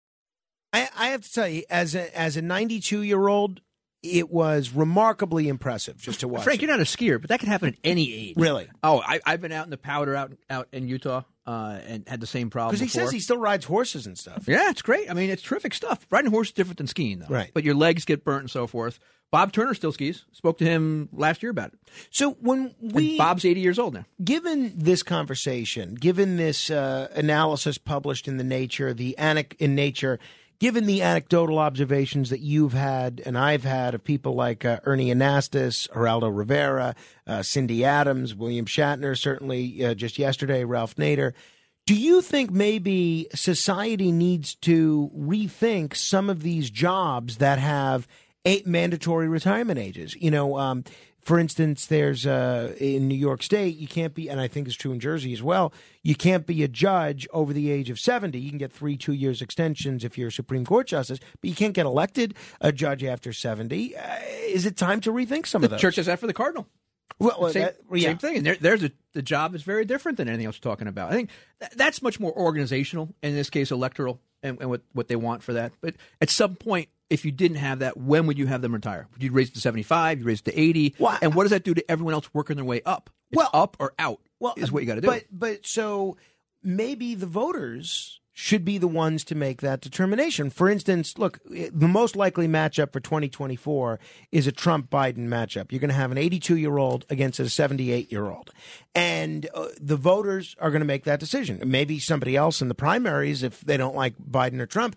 But if neither of those guys would be able to be, and I know Trump's not an attorney, but let's pretend for the sake of argument that he is, neither of those guys would be eligible to be elected to be a New York State Supreme Court justice. Now, what sense does that make, that we could vote for these guys for president, but not to be a judge in New York? I think I think I don't have I don't have a problem with that for electoral politics having an age limit, because in New York and other places, they really get entrenched. and, and to oust an incumbent and what happens. And these terms are not two-year terms, Frank. These are seven-year terms, fourteen, fifteen-year uh, yeah, terms. Uh, ten-year for civil, fourteen-year for Supreme. Long, right. long terms. I mean, you're talking about quite a bit. And to get the extensions may be something, so you get elected and so forth, and, and then get the extension beyond a certain age. I don't have a problem with that. And it, they, they don't forget, in the federal side, what they do is they become uh, retired, but they still sit, and they pick up other cases. That may be a way to do it. You take their expertise. They don't work as much. They take a pay cut. The judicial system has has too many cases now that aren't being dealt with. There's a way to deal with it, and then it's handled on a case-by-case basis by the senior judge? Well, some of the um, judges that attain senior status don't work as much. Others do. For instance, Jack Weinstein, well into his nineties, he had retained senior status, and he chose to work just as hard as uh, as he did, you know, twenty, thirty years ago. In New Jersey, there's a state senator, Sam Thompson, eighty-seven years old, um, conservative Republican, incredible voting record, very sharp guy. And the Republican leadership in Trenton, they made clear that they were going to ditch him for no other reason other than his advanced age. And initially he said, well, now I'm going to run as a Democrat. I'll show you. And uh, it was clear he was still just as vibrant mentally as ever. He accused his opponents of trying to do a Soylent Green to him. Now, ultimately, he's decided he's not going to run for re-election for, you know, a host of reasons. But I thought it was terrible. I'm all for term limits, but I thought it was terrible what the Republican leadership in the Senate was doing, basically not giving this guy any reason that they wouldn't back him anymore, but for his age. Yeah, age shouldn't be the sole determinator in that situation. If it's, if it's a set rule or law, yes, then you stick with it. But in that situation, that's basically discrimination at that point. I mean, how was he mentally? He was fine, right? He was working right. the same he, bit. He I mean, challenged the Senate leader to a hike or a competitive hike or a mental acuity exam. Bob Turner had a great answer on time, on term limits. Talking about age and so forth, he says, I've got a wife and I've got a God. They'll decide for me. Right. And, and, and he was seventy years old at the time. Between the two, he wasn't going to serve for a long time. Right. No, again, I'm for term limits at, for people, um, you know, at any age. You know, when Chuck Schumer was elected to the state assembly at twenty-four years old, I'd be for him serving the same twelve years as someone that was elected at seventy-four. What I'm not for is arbitrary age limits. I think when it comes to electoral politics, that uh, the voters should be the ones making the determination, especially in light of uh, this study in the journal Nature, which shows that, um, you know, there are so many different factors in how people age, and a seventy-year-old brain isn't necessarily older than a fifty-year-old brain if you take the right care. And it's, it's wiser, too, from what you said earlier. Right, right. I mean, there is there is value. There's no question about it. But there are norms. There are things that you knew when you took the job. You, uh, my stepfather was at Sherman Sterling. There was mandatory retirement. He stayed on as of counsel, and that's perfectly fine. eight hundred, eight four eight, nine two two two. What did you make of the Nikki Haley's suggestion that uh, that candidates over the age of seventy-five for president should have to take a, a mental examination? Uh, I think I actually sent that in to you, and you read it in in the mail. Right. At, at the, uh, it, it, I sent it to you in general. You read it, it's fine. It's fine by me. But it's constitu- It's not constitutional. You have to pass a constitutional amendment to start doing that. It's just no difference than when people want Donald Trump's taxes, and they want to make it mandatory for anyone running for president for taxes. Uh, right now, you have uh, Santos. Is he an American citizen or not? We believe he is. They had the issue with President Obama when mm-hmm. he had, we had the birth certificate issue. I mean, these things come up. If the, it's not in the Constitution, you're not going to change it. So Nikki, she can talk about it. What she's doing there is taking a shot at Biden, but also comes back at, at Donald Trump. Mm-hmm. And I'm not sure how that's going to work out for in the long run. eight hundred, eight four eight, nine two two two. Larry's in Brooklyn. He's been patiently holding. Hello, Larry. Frank, can I comment on the dog uh, issue? Be my guest, Larry. Be my guest. Okay, I had a, I had a really, really amazing experience, which proves that uh, William Berns, I would qualify his hypothesis. Dogs respond to affection. Gregory Berns. Gregory Berns. But not the way humans show it. They respond to affection the way dogs show affection. Like, for, let me tell you what happened. There was a there was a Yorkie that one of my neighbors had that would literally leap into your arms and start licking your face. So I love dogs. I grabbed this dog. I start nuzzling it. And its head fit perfectly between my chin and my chest, and I and I squeezed down on its head real hard. And then I said, "Oh my! It must have not liked that, because maybe it felt like its head was crushed." So I let it go, and instead of wiggling out of my arms, it turned to me affectionately and looked at me like, "Daddy." And I said to myself, this was very, very scary experience. I never had, I, I realized I connected with that dog on a whole new level, because I've had dogs my whole life. And this dog, I showed the animal affection the way another animal would have shown an affection, and it responded. So the answer is uh, that it does not respond to human signs of affection, but its own dog st- signs of affection. I've... And and we're mistaking everything else for just loyalty and its own basic sense of goodness uh, coming from us. Well, hey, well said, Larry. I appreciate the uh, the observation uh, very much. I uh, no, I, I think that's very, I think that's very sound. Now, let me let me go ahead. I, I wonder how many years ago that was, because you still talk about that story, right? I mean, and right. That's the joy they bring. They bring memories. They bring all these terrific, terrific feelings. The uh, let me ask you about somebody that's one hundred four years old. Uh, actually, I think technically he might now be one hundred six years old, depending on how you count. And that is one of the most uh, iconic um, advertising mascots of all time. And that is Mister Peanut, or uh, as they went call him on Seinfeld, Neil. After Planters ran its Super Bowl commercial on Fox showing Mister Peanut as the subject of a celebrity roast, a lot of you probably saw it, there was a longer version of the roast that appeared on Fox's streaming platform, Tubi. The deal marked the first time that Tubi included advertiser-created content as entertainment. And the long version of this Mister Peanut roast was part of a Tubi total takeover on February thirteenth. Now, uh, there is a way to watch this online. I'm going to link to it on my Facebook page. You can watch it at uh, facebook.com slash Morano fan. Here's a, a clip of it. I'll make this quick, Mister Peanut. I know you got some brownies to ruin. Seriously, thank you for taking a break from hiding under my couch cushions to be here. I think that was Jeff Ross, who was also in the uh, William Shatner uh, roast that I recently watched from two thousand six. But they had a whole bunch of comedians line up and make jokes at, uh, about Mister Peanut, just as if he was a person. Anyway, Mister Peanut, I'm a big fan. I love your work in Thai food. And without you, Jelly wouldn't even have a career. Am I right, folks? I thought this was pretty creative and pretty fun. Mister Peanut, I know you'll be at the after party because you're on the guest list and the menu. Who's hungry? All right. Um, Obi, as a uh, somebody with experience in marketing, communications, branding, what did, do you think of the idea of this Mister Peanut roast? We're talking about it. And I think, if, as, as you said, it took over part of the the internet at that point, went a little viral. And I, I was saying before the show when, you, when we were looking at it, they almost missed the the opportunity. It's a Friar's roast. Mm-hmm. They're a little bit dirty, a little risque. Of course, their brand, they had to be careful, but it was the right opportunity. I mean, you've got a nut. You've got the Friar's Club. And you've got women making jokes. There are so many things they could have done that would have been in good taste, and I think could have had other value of, of visibility and, and credibility with them, and, and gotten even more more, more P R out of the whole thing.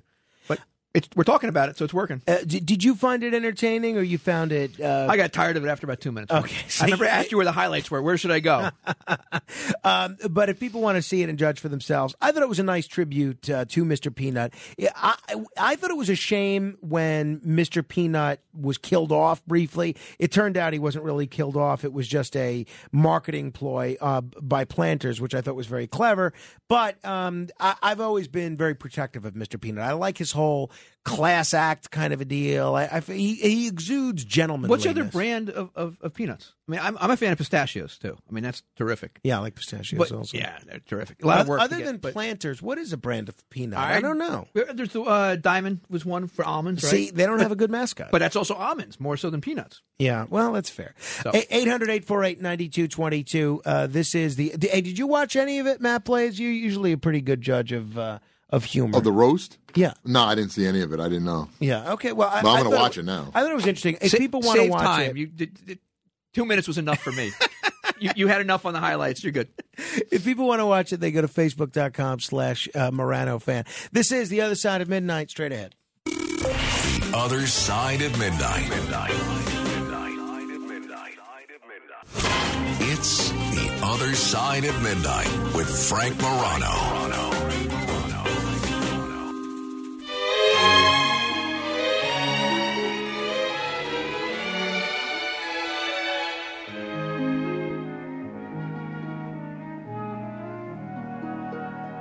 Fairy tales can come true.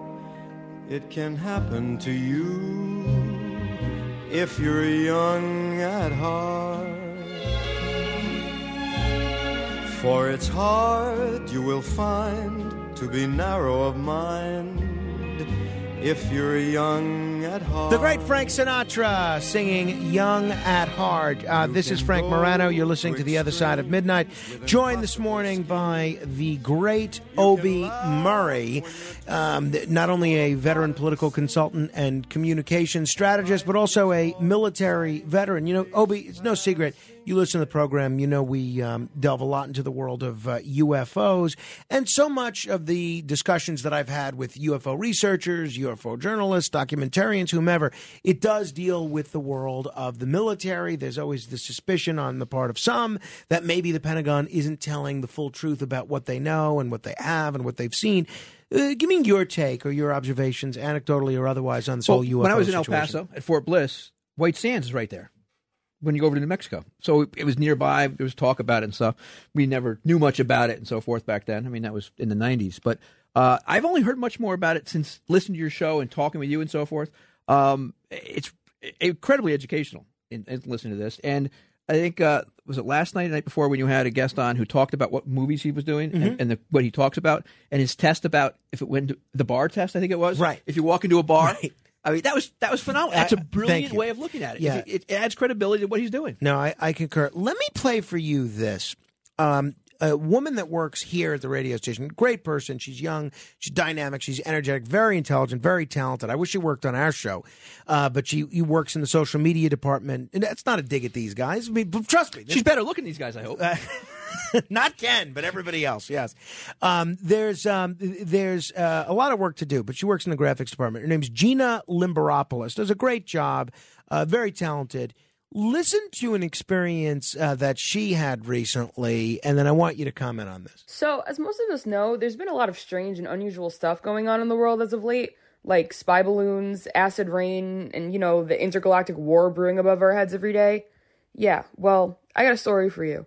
A little over a week ago, I was driving home from the city with my dad. I want to say it was around eight thirty, nine o'clock at night. Looked up at the sky, and I saw a large triangular object with blinking lights floating over the trees on the side of the highway. This was not a plane, and it was close enough for me to see the details of it, and it stayed just in one spot. It was really, really weird. Naturally, I was bugging, of course. So my dad looks over, starts bugging out too, because he also sees the same thing. Uh, and about a half a mile down the highway, boom, an identical one. Literally the same exact thing. It looks exact, but it's not the same thing. There were two of them just floating over the trees. Didn't know what to do. I tried taking a photo of it. It's ridiculously blurry, but you can clearly see a big glowing white light just floating in the middle of the sky. Uh, but it gets weirder. So the next morning I wake up and I'm doing my little news reports for social media as usual. And J F K canceled flights the same night I saw it. And I was only about thirty minutes away from the city in Westchester. So do with that info as you will.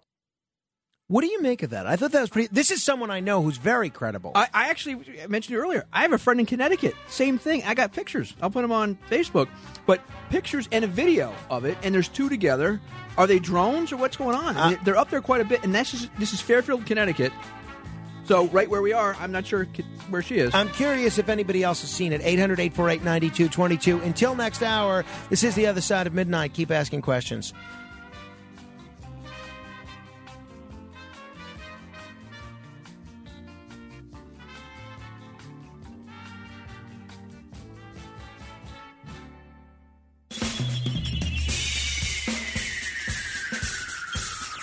This is The Other Side of Midnight with Frank Morano. They're running a strange program, y'all. Now, here's Frank Morano.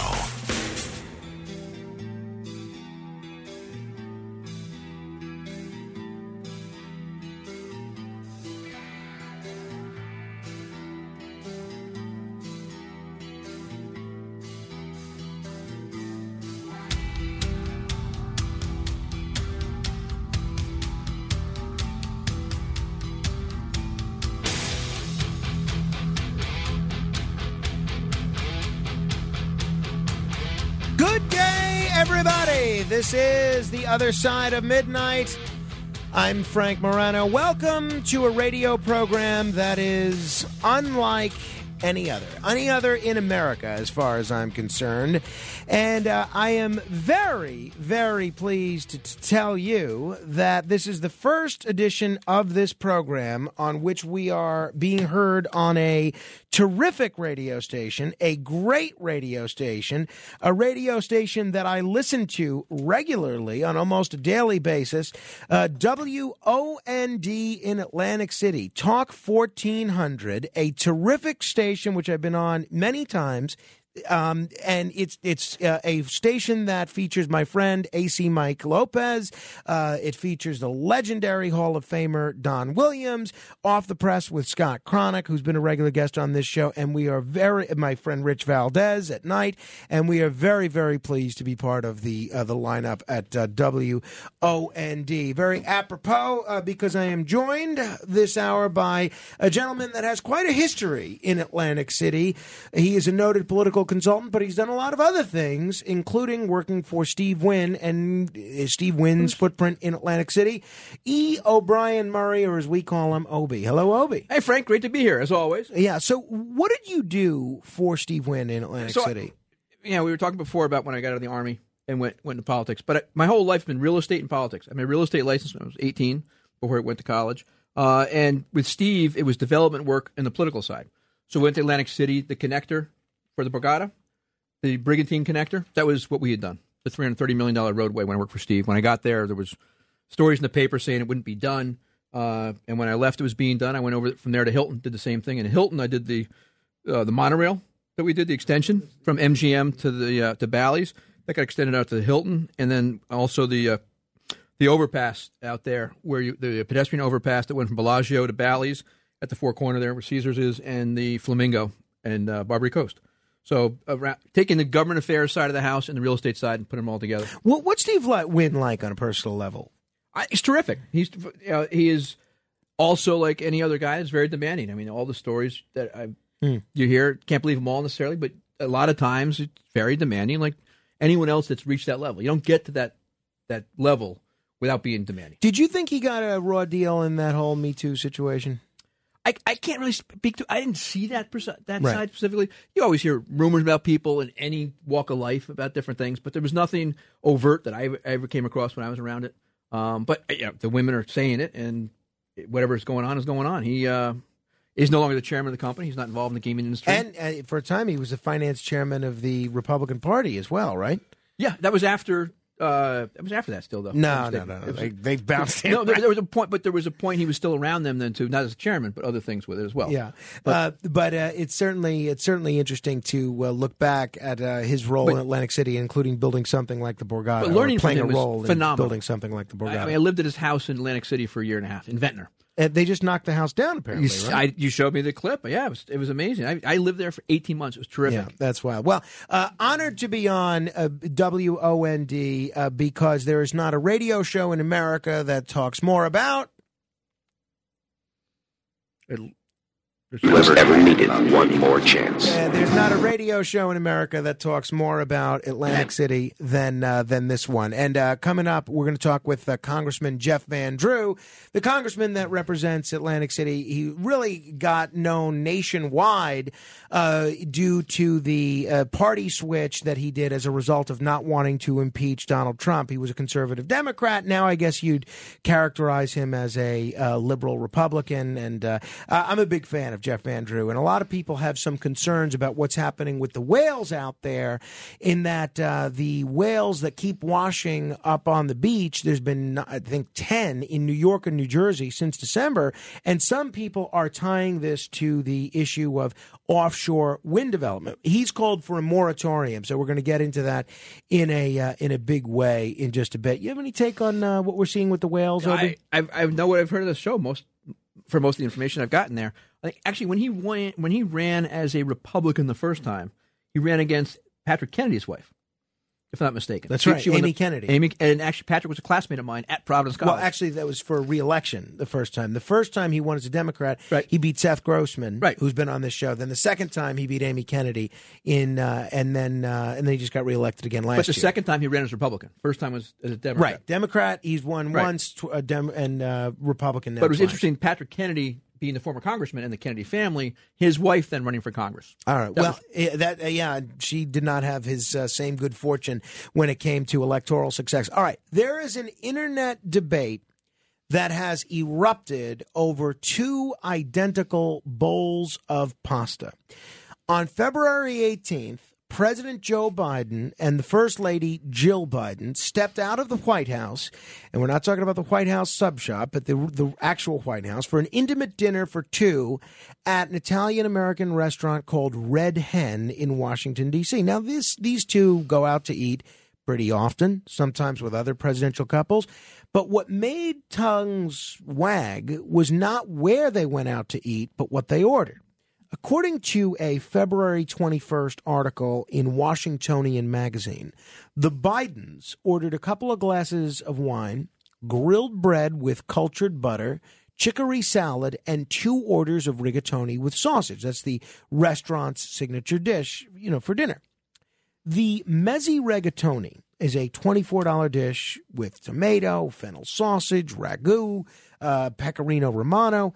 And it seems like an unconventional thing to order on a date night, but the idea that they both ordered the exact same thing stirred up quite a debate on Twitter. Jessica Sidman, there are two types of couples in this world. Those who order the same dish at a restaurant and those who would never, ever dare. I would definitely glare at my husband if he ordered the same thing as me because... obviously, we need to try as much of the menu as possible. I have to tell you, and this has nothing to do with politics, I completely agree with the critics of Biden's on this. I am so obsessive that if I'm out, I will always insist that I am the last person to order at a restaurant, and I will never order the same thing at a restaurant that anyone else at the table has ordered. I don't care if there's four people at the table or twenty. I will not get the same thing that any, obviously if it's a prefix dinner and there's only three choices, it's a different situation, but a conventional restaurant menu, if you can get, uh, I will never ever order the same thing as anyone else there. I think it's outrageous that you have a couple, let alone the presidential couple, the first couple, that's ordering the same dish as one another. You ever go to a restaurant, Frank, you don't get a menu?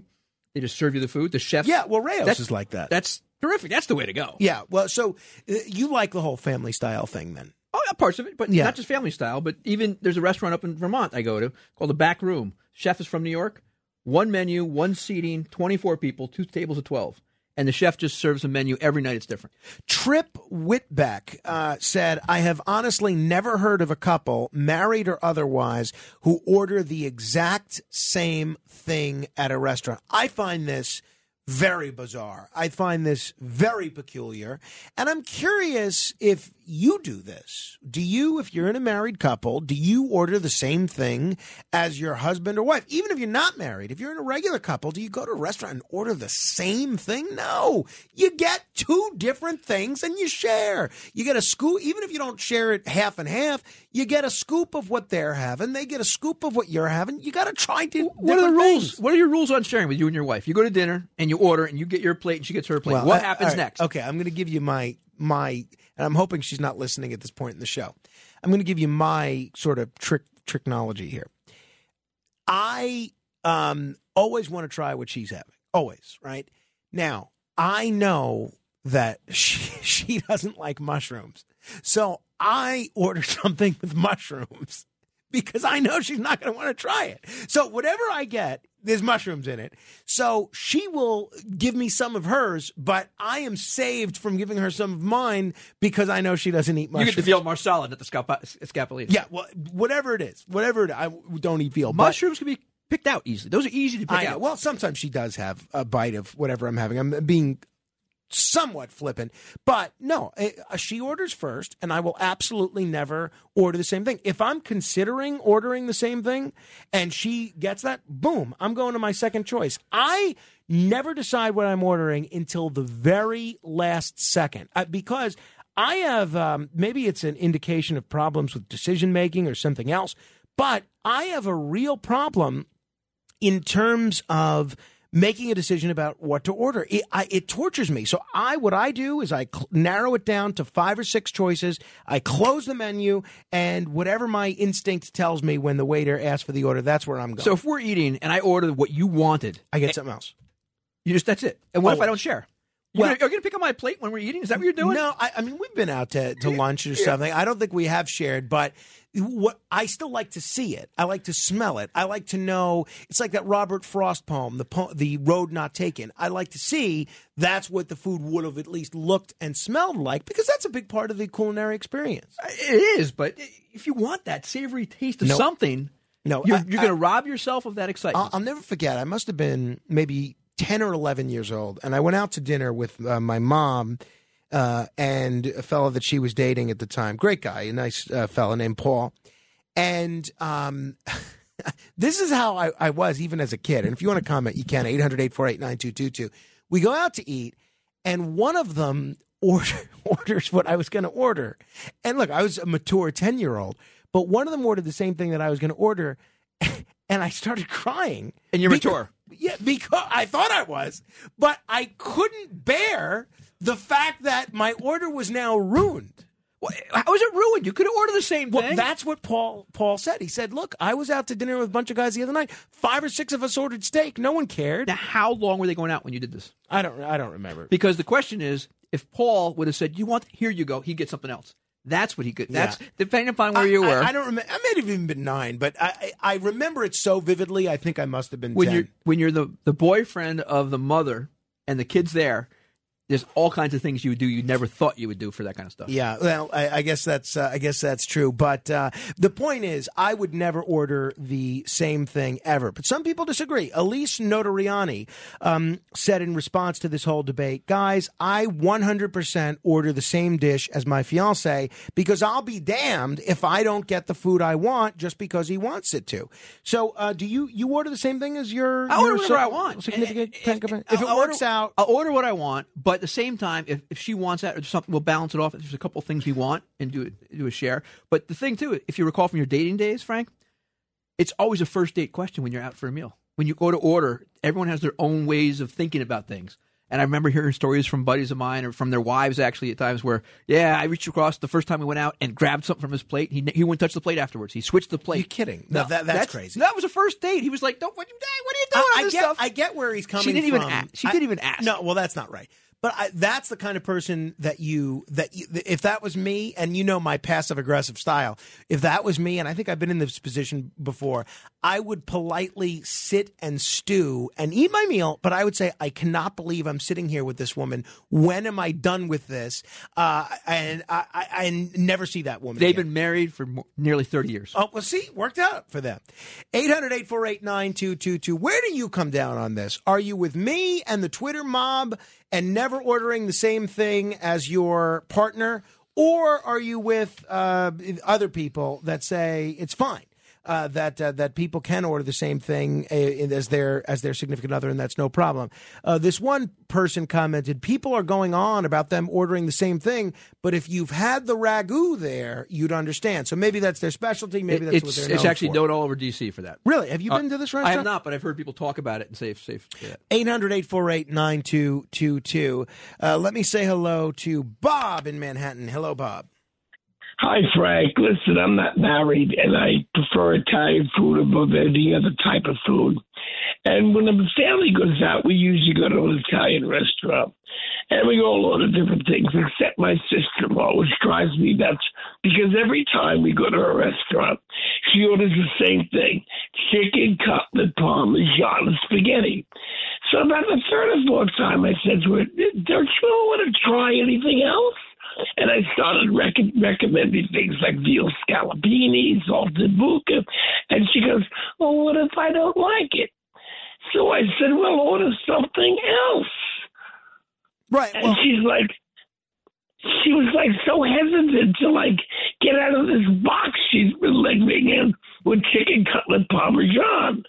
Yeah, that is what we call, and thank you, Bob, that dilemma is what we call in Seinfeldian academic circles Banya's, uh, Banya's dilemma, which is, do you go to something you know that will be good, Mendy's, or do you go somewhere new, which would be different, but maybe not as good? That's the dilemma we all wrestle with at times. eight hundred, eight four eight, nine two two two. Would you ever order, as the Bidens did, the same identical dish?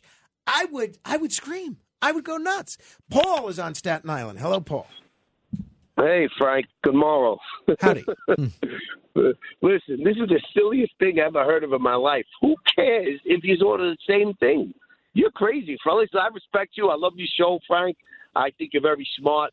But I think this is very silly. Like you would, uh, like you make such a big deal about it. My wife and I, we've ordered the same thing. Sometimes you just like the way something sounds, you order it. Paul, sometimes you order different. Paul, knowing what I know about you, that doesn't surprise me at all. And I think in the case of you, in your case and Biden's, it might be an indication of severe psychosis. But I, I might, I might. I don't put me in the same category hey, as Biden. I, I didn't, Paul. You and your wife did. You, yeah. I, oh, the next God, double, the next presidential dinner I read about, it's going to be a double date. Yeah. The, The Pauls and the Bidens. Thank you, Paul. I, I agree with Paul, Frank, because you're not even you're not sacrificing. You're punishing yourself. Yes, you have that savory taste. I am. Now, I am punishing myself. I asked about before we how, how long they'd been going out, your mother and, and the boyfriend yeah. at the time, because what I try, I've only dated one woman who's got a kid, and uh, terrific young woman, eighteen now, but we, a few years ago we started dating and so forth. She, we were at some restaurant, and if she wanted to order something. She wasn't sure. I said, order that, and if you don't like it, what do you want? I'll order it. And we just... Which well, I've done want. That too. That's like I've taking care too. Of what but somebody at, wants. At and... least you then still get the different options. That's the thing. It's variety. Variety is the spice but, of life. But there was a reason for doing it. What do you want? And, yeah, and no, I get that. I, I've I've done that as well, uh, and that makes sense. The the what doesn't make sense is doing what Joe and Jill Biden did, ordering the same identical dish as your wife. I mean, it's such a wasted opportunity. It's just, it kills me. If there were six people there, there might have been six of those orders. Ah! I, I, I can't. I, I can't. It's what they're known I, I, I for. I would walk right out of there. Boy, I would walk right out of there. eight hundred, eight four eight, nine two two two. Pete is on Staten Island. Hello, Pete. Hey, Frank. Listen, my wife and I, we order sometimes surf and turf, and she can't eat lobster because she's allergic to it. So what we do is I get the two lobsters, she gets the two uh, steaks, and then I, I muzzle a piece of steak out of it just to see how it is. And that's what we do. But my daughter, she's the one. She orders whatever I order because about three years ago I was three hundred fifty pounds. Now I'm two hundred thirty. And she always says, I got to get what the fat man gets. And everybody laughs. They don't, you know. And I'm still... and thinking that way of being three hundred fifty pounds because when I go, I can't sit in a booth. I got to have a seat at a table to be comfortable. But I, I've I met feel you, like I'm too close you, you, stri- I, you don't look overweight to me. I've met you. Well, well now now you met me at, uh, you know, two thirty. I was two fifty, like that. But I was three fifty over about three or four years ago. And I lost the weight because of the diabetes, you know. Now I could basically eat anything I want. Well, that's great. And, I'm uh, glad you're doing yeah. well. And my wife is doing much better. She got Wonderful. Good news. She's got a slow cancer. So I just want to let you know, and thanks for the prayers. That's great. Is there a quick Thank answer you. To how you lost the weight? Did well, you... I did. I got a doctor, and what she did was she made me write down everything.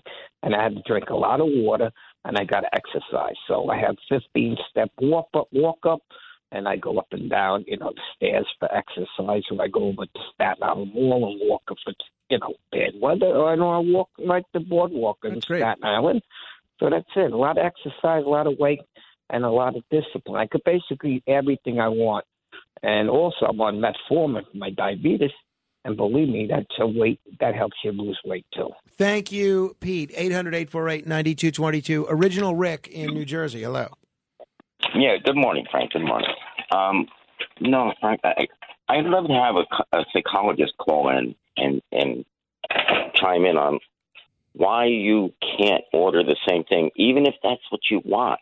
It, it, you sort of have like a, it's a confrontation, not a confrontation, but a competition or like I'm going to order a better thing. I don't get it. unless you're definitely going to get a bite of it and you want to taste everything. Well, look, but, if uh, it's my wife, I'm definitely going to be able to get a bite of it. Right. Well, I, I I knew a food critic. He would bring all his friends to dinner, and they'd all have to order something different so he could try all these things and then critique them. But other than that, I, I, just in your head, just do what you want to do. Don't base your life on anyone else, Frank. You know, don't be uh, afraid to, like, conform a little bit. Rick, yeah. That's all. You, you, Rick, you brought up a great idea, though. Bringing a shrink in to talk to Frank. Oh, yeah. I think it's yeah. deeper issues than just this. I what think, do you think? I think you're probably both oh, right. Oh, it's just one, one, one yeah, it's just one little instance that, in, a, in a whole Yeah, thing. Thank you, Rick. You know, there was an interesting article in the Washington Post on this subject as well. Emily Heil wrote it. Uh, the Bidens ordered the same dish at a restaurant. Who does that? That's the headline. And it goes on to say it wasn't what they ate exactly that got all, people all worked up. Their choices were on brand. And uh, it was the mere fact that they both ordered the same entree that set group chats and social media sideline commentators abra- ablaze across the land. For many, and I am in the many, it's verboten to choose the same entree as one's dining partner. Hannah Madden, a twenty-four-year-old Washington resident who does fundraising for a political nonprofit, is firmly in this camp.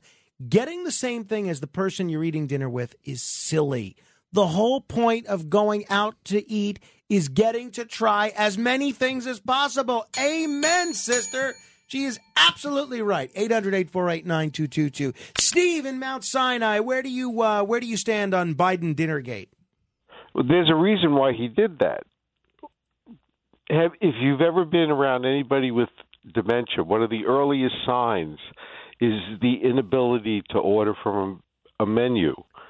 So she ordered and ordered the same thing for him, so she didn't have to sit there for a half hour while he looked at the menu and was unable to order. Well, I mean, I'm a little skeptical of that. One, because I feel like anything Biden does, people claim is a sign of dementia.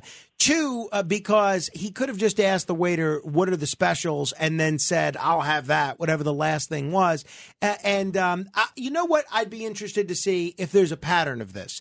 If on the next time they go out, he doesn't order something from the menu and he just orders whatever she has, then maybe I'll lend that some credence. But I, I think... You know, I think people are looking to read a political meaning into this or a uh, mental health meaning into this when I don't know that there is one. I, I, I'm stupefied at that idea. But, but I did think of this, though. What about when Harry met Sally? I love what she's having. I mean, you just ruined all that, I guess, didn't you, Frank? Donna, what's your take on this? Hi, Frank. It's Donna. The, um, anyway, my, my husband and I, we order the same thing. Maybe because we're married forty years. When we were younger, we didn't have a problem. We would order different things. But as we got older, we just enjoy the same foods, and we don't mind getting the same thing.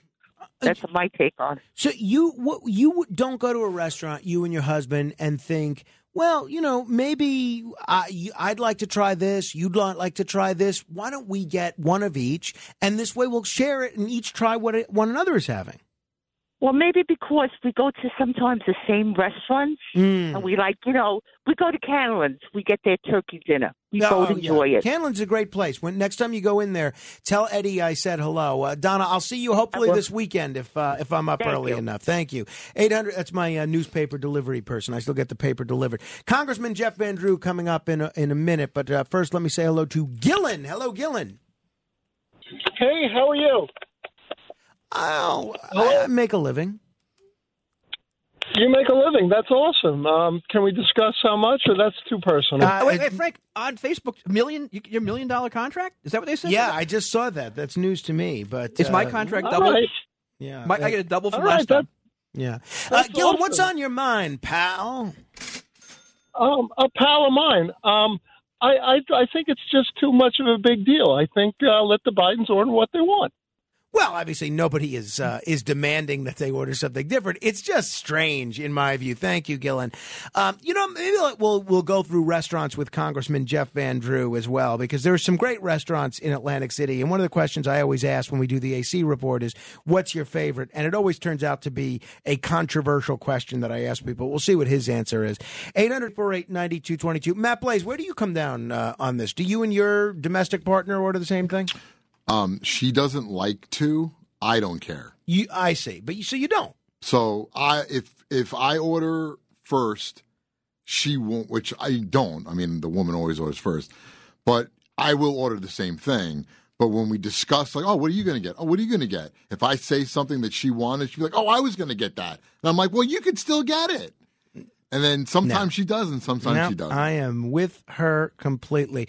Now, Kenneth, you are uh, unattached romantically, right? Yes, sir. Well, uh, are you allowed to ask that question? I, I probably not. So, um, what? W- I'm imagining there have been at times where you've been in relationships. What, what's your ordering policy? Listen, when I go out, Frank, I'm getting whatever I'm in the mood for. If there's something on the menu that strikes my eye, and she's getting the same thing, I don't care. Well, see, I'm now, getting it. Now we know exactly why you're single, Kenneth. That's it. Oh, uh, really? Congressman, Congressman Jeff Van Drew uh, joins us in the A C Report straight ahead. The Other Side of Midnight with Frank Morano. Handling legal matters is stressful. So, let the law offices of Frank Bruno Junior provide you with the insightful counsel you deserve. The law offices of Frank Bruno Junior has successfully handled thousands of cases for twenty-five plus years. They focus on elder law and estate planning, but are equipped to navigate you through all stages of family law and divorce to real estate law and probate. The law offices of Frank Bruno. Call seven one eight, four one eight, five thousand or visit them at frank bruno law dot com. That's frank bruno law dot com. Frank Bruno. Bruno. He's your numero uno. It's The Other Side of Midnight with Frank Morano. Frank Morano.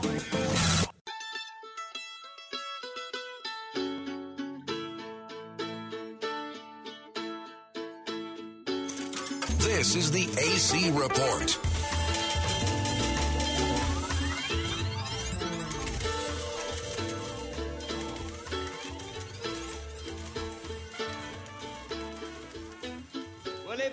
Chicken man in Philly last night, and they blew up his house too. Down on the boardwalk, they're ready for a fight. Gonna see what them racket boys can do.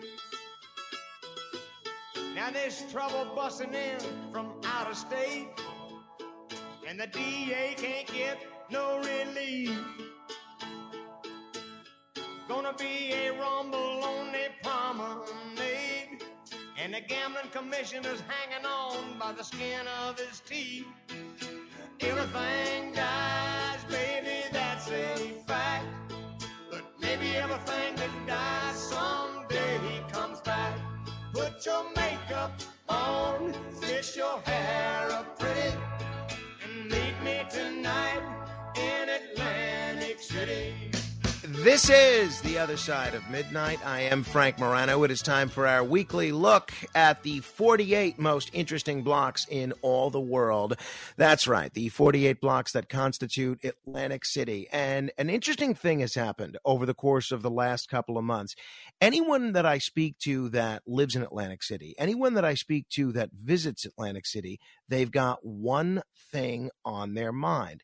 Why are there so many whales washing up on the beaches in Atlantic City and near Atlantic City? At least ten dead whales have washed ashore on beaches in New York or New Jersey since December fifth.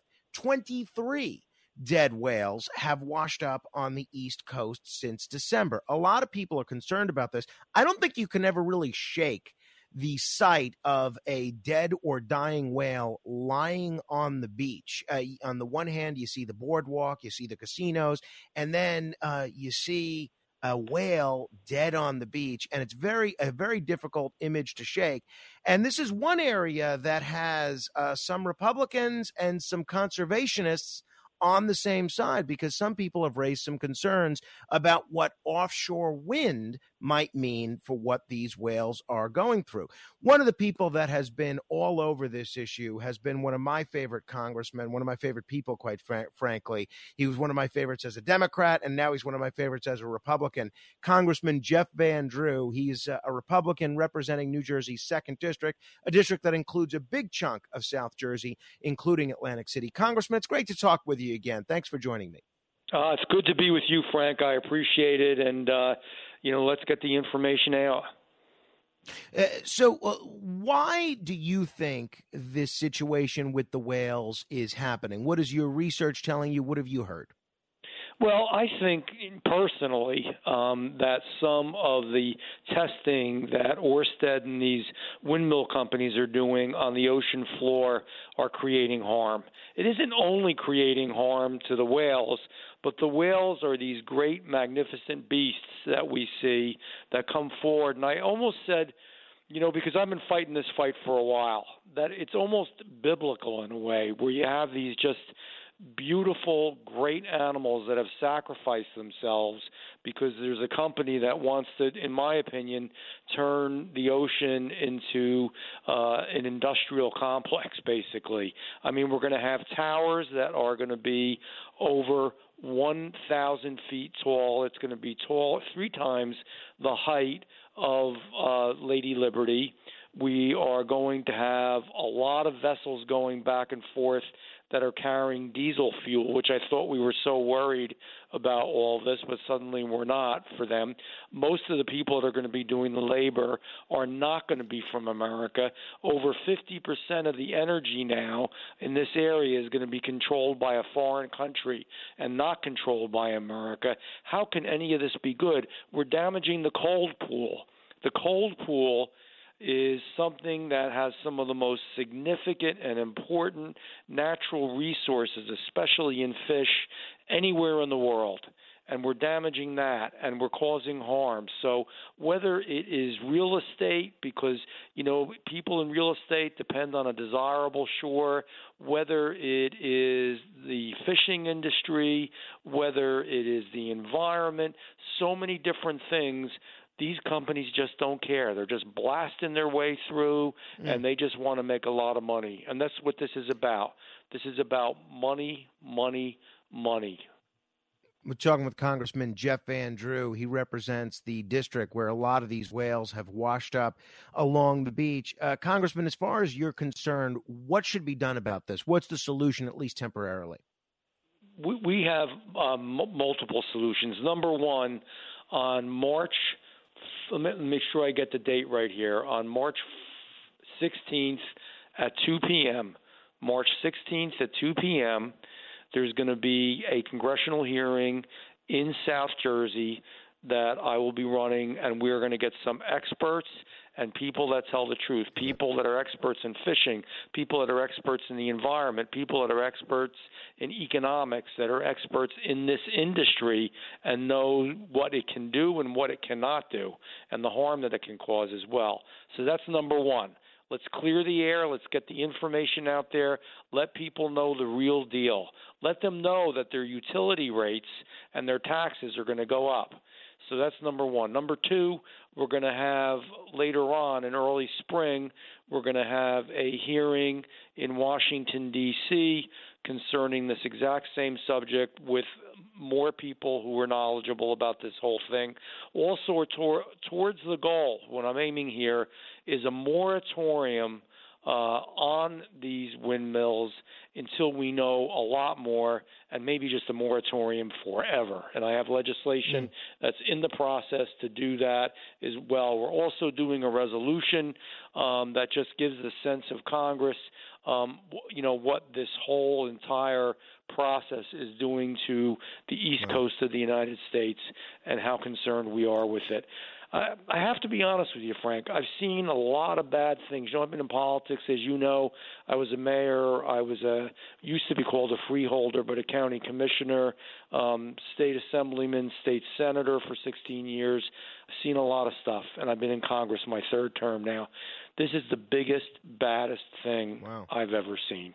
Well, I, I really uh, and. I can only imagine the bad things you saw as a dentist as well, uh, which uh, takes the cake. Talking with Congressman Jeff Van Drew, uh, I, everything that you just said makes total sense to me, and a lot of uh, conservation groups seem to be on the same side as this. Now, there are others who are saying there's no evidence to support that the prep for offshore wind has anything to do with these whales, uh, whale deaths. The New York Times had an article this week saying that a lot of the fatalities of humpbacks suggest that sh- uh, ships strikes are the cause of many of these deaths. Yeah. Some people say that it's the population of humpbacks uh, that has rebounded. And because of the uptick in population, you're seeing more things like uh, like like uh, ship strikes.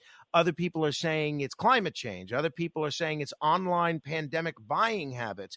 Uh, one person who's actually a fan of yours, a, a Republican, wrote to me and said that the wind developers have obtained leases for space offshore, but no developers have been granted a license to provide power. So none of the factories to assemble the uh, turbines has even been cited yet. So is it a little bit too much of a reach to say that it's the sonar work that is that is causing this? And some people are saying that the, these are folks that don't like wind energy anyway that are raising these objections. What do you say to all that, Congressman? Well, I, I let me tell you, early on, in the very, very beginning, before all this started, and I've been at this for at least three years, I was I thought wind energy, it sounds great. It's clean. It's nice. It could be pretty. Um, it's nothing like that. And by the way, anybody that does know the Atlantic City area, if you see the windmills at the M U A, they are toys compared to the number, the wow. size, the height, and the girth of what these windmills are going to be. Number two, those that tell you that it's because of the in- increased transportation occurring on our oceans because of so many people, you know, involved with commerce and ordering so many things online and all this stuff is shipped over to America. Not true. The number of ships were actually down. The number wasn't up. So it, it isn't from that. This is from actually testing on the floor of the ocean. Uh, we all know, we've all learned in school how sensitive the hearing of some of these animals are. These are mammals. They have very sensitive hearing and uh, probably put them off course in many ways, and that's probably what some ship strikes might have been from. And you can't say it's climate change because climate change wouldn't all of a sudden happen, you know, immediately at the same time when they start doing this testing on the ocean floor. I mean, that's not how climate change works. Um, whether you believe in it or you don't believe in it, it's not how it works. So that's pretty silly. You know, I've got a letter right in front of me from Sean Hayes, who's NOAA's um, chief of protected species. He's the chief of protected species. And in this letter, he goes through paragraph by paragraph. Now, think about this. NOAA's had this for months. They knew about this already. Ørsted, the company, knew about it for a long period of time already, and they've got this stuff in front of them that says all the problems, all the damage that can be caused and would be caused if you do these windmills. Hmm. And wow. This is from a scientist who is the chief of protected species um, to BOEM.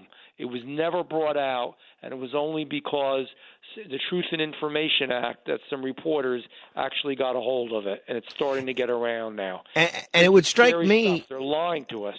And it would strike me as a pretty logical thing. Let's try a moratorium and see if that solves the problem. And if it doesn't, then we know the problem is something else. Why not eliminate well, this let, as a possibility? Yeah, and let's try – agreed. And let's try a moratorium, and let's do some better research. Mm. When you've got a noted – Uh, you know, scientist here that says it, there are a lot of big problems who actually works for NOAA. This is not just some fly-by-night guy that, you know, one of our neighbors who reads a lot of science books or whatever. I mean, this is a guy who studied this and is really worried about it and pretty much was just silenced. And this information we had to go to get the – you know, it's, you know something's always wrong when you've got to go and use legal recourse to get information that should be available to the public about their ocean. This belongs to all of us. It doesn't sure. belong to BOEM. It doesn't belong to Ørsted. It doesn't belong to all these billionaires that are making many more billions of dollars on this. This belongs to the world, and it belongs to America on the East Coast. And Absolutely. Like I said before, it's big and it's bad, and we got to try to see what we can do. And your district includes not only Atlantic City, which is one of the best free beaches in all the world, I think, but uh, Cape May, New Jersey, which is uh, my wife and I. Uh, that's our favorite vacation spot. So uh, it's a, a shame to uh, to see any any of the marine life or uh, anything that's going on in those oceans. As well as Ocean County. I have half of Ocean County. So... Uh, I have not. I have not spent as much time in Ocean, but uh, I'm yeah. told it's uh, it's just as picturesque. Talk with Congressman Jeff Van Drew. Hey, Congressman, whenever I do these Atlantic City these segments, there's always a bunch of people that criticize me on social media saying, you know, well, why are you promoting Atlantic City? Oh, Atlantic City is uh, is is a, a town that's in the dumps. It's dangerous. It's this. It's that. As far as you're concerned, for people listening around the country who may not have been to Atlantic City for a while, is Atlantic City a safe place to visit?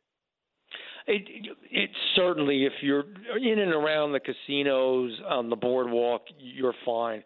Can we do better? Yes, absolutely. We need it to be more well lit. We need it brighter. We need more police officers.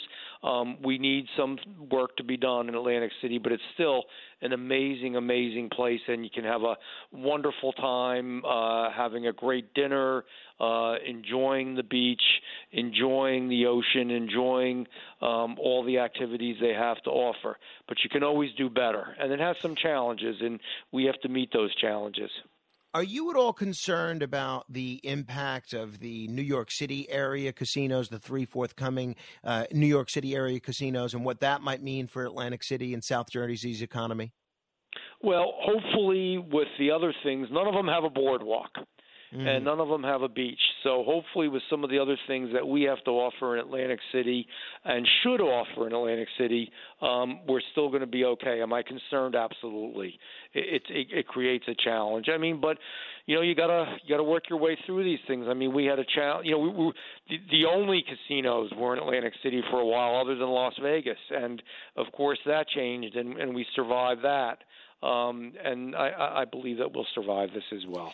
Oh, one of the things that uh, I didn't like, and my favorite activity in Atlantic City is to just stroll the boardwalk and uh, check it, t- check out the sights and uh, check things out, look at the beach, look at the ocean, look at the casinos. But one of the things last few visits that I had there that I wasn't crazy about is on the boardwalk, you get almost punched in the face with this sm- odor of marijuana. And look, I get New York and New Jersey are moving in that direction, but I see that Atlantic City is going to have a cannabis lounge. Just as somebody that lives in South Jersey, Congressman, what's your view of this cannabis lounge coming to Atlantic City? Look, it is legal. Um, I don't deny people things that are legal. I was always supportive of medical marijuana. Is this something we really need to have in Atlantic City right now? Rather than have the cannabis lounge, I'd rather have a lot more lighting. Uh, I'd rather have, as I said before, more police and more people just keeping the area immaculate, more ambassadors, people who welcome you and show you around. I mean, more of what was, at least used to be, the Disney approach and the Disney attitude to, towards taking care of people uh, r- rather than, than something like this. You know, that's up to the, you know, the fathers of, and mothers of Atlantic City who, um, you know, decide in government what they want to do and how they're going to go about it and what they're going to zone. But uh, it shouldn't be overpowering. And, and in fact, um, it shouldn't be something that should be, I don't believe, smoked, you know, right on the boardwalk. Um, so people are overwhelmed by it. There's other ways of ingesting or taking in marijuana, cannabis, and I don't know that that's a good way. You know, smoking's not good for you. It's not good for you, right, whatever you're smoking. Um, uh, you've been very generous with your time, but I do have to ask you, give me your take on this whole debt ceiling drama. Are we going to see a deal? What's that deal going to look like? Uh, how, how do you see this playing out? Oh, you're going to have to see a deal. It, there's no question it has to be worked out. One, it just isn't going to be just done the same old way everything was done. On the other hand, we need a responsible debt ceiling. We need a debt ceiling that puts us in the right direction. Are we going to be able to completely take away the debt ceiling and it's going to go to zero? No. And you know that, and I know that. Anybody that says otherwise is not realistic. But we've got to do better. We have to stop spending as much as we've continually been spending, especially on so many foolish things. I mean, I look at things like we're spending money all over the world. We're supporting the World Health Organization that lies to us. We are um, giving money to other countries. We're we're giving money to, and we're spending money in uh, Pakistan on gender equity studies. I'm not sure what we oh, need wow. that for. We're building up and making stronger borders in Egypt and Jordan, but we don't even keep our own borders right. It's time to take care of America, to spend less in every godforsaken country in the world, and we do need to help them, and I want to be part of that. But you know what? Right now we've got to take care of America and be strong, and yeah. we've got to put us on the right fiscal track, responsible yeah. debt ceiling. Let's not forget the one hundred billion dollars that we sent over to Ukraine. All right, I'm going to end with uh, three very quick but very controversial questions. You are the best-dressed congressman in New York and New Jersey, probably in the whole country. You pull off a pocket square better than anybody that I've ever seen. When I try to pull off a pocket square, it comes across looking unorganized, disheveled, or like I'm trying to be pretentious. Give the gentleman listening a pro tip, Congressman, on how to pull off a pocket square like Jeff Van Drew. Oh, it's easy to do. You, it depends what you like. So some people have the real fluffy ones that are, you know, all over the place. I just do the straight and narrow right across the pocket and sort of conservative, but I like it. But you could pull it off just fine. No problems. All right. Uh, this is always the most controversial question I ask in these segments. Gun to your head. You have to pick. It doesn't matter what type of cuisine, your absolute favorite restaurant in Atlantic City. What is it? Uh, that I'm not doing. I'm sorry. I love those guys, and I am just not going to do it. Um, I, I'm not. I'm sorry. They all are. How's that? All right. Can you give me top three? How about a top three? Nah, I'm, I'm all right. Fair enough. Fair enough. You've been so generous with answering all these other questions. Lastly, uh, going back to your dentistry experience, there's been a big debate on this program. Should people uh, brush their teeth before breakfast or after breakfast? So it's probably better that you do it after breakfast if you can. Um, and the, the rule to remember is, not a popular term right now, but F B I, floss, brush, and irrigate. So irrigation is like a water pick type devices, and there's a lot of good ones out there right now.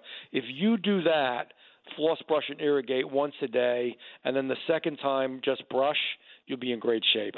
Congressman, I'll look forward to running into you the next time uh, I'm that we're both in Atlantic City. Thanks for the great work that you're doing. I'll look forward to chatting again soon. Frank, thank you so much for having on. Take care.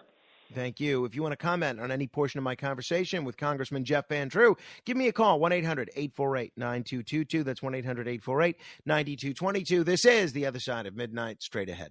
The Other Side of Midnight. Midnight. Midnight. Midnight.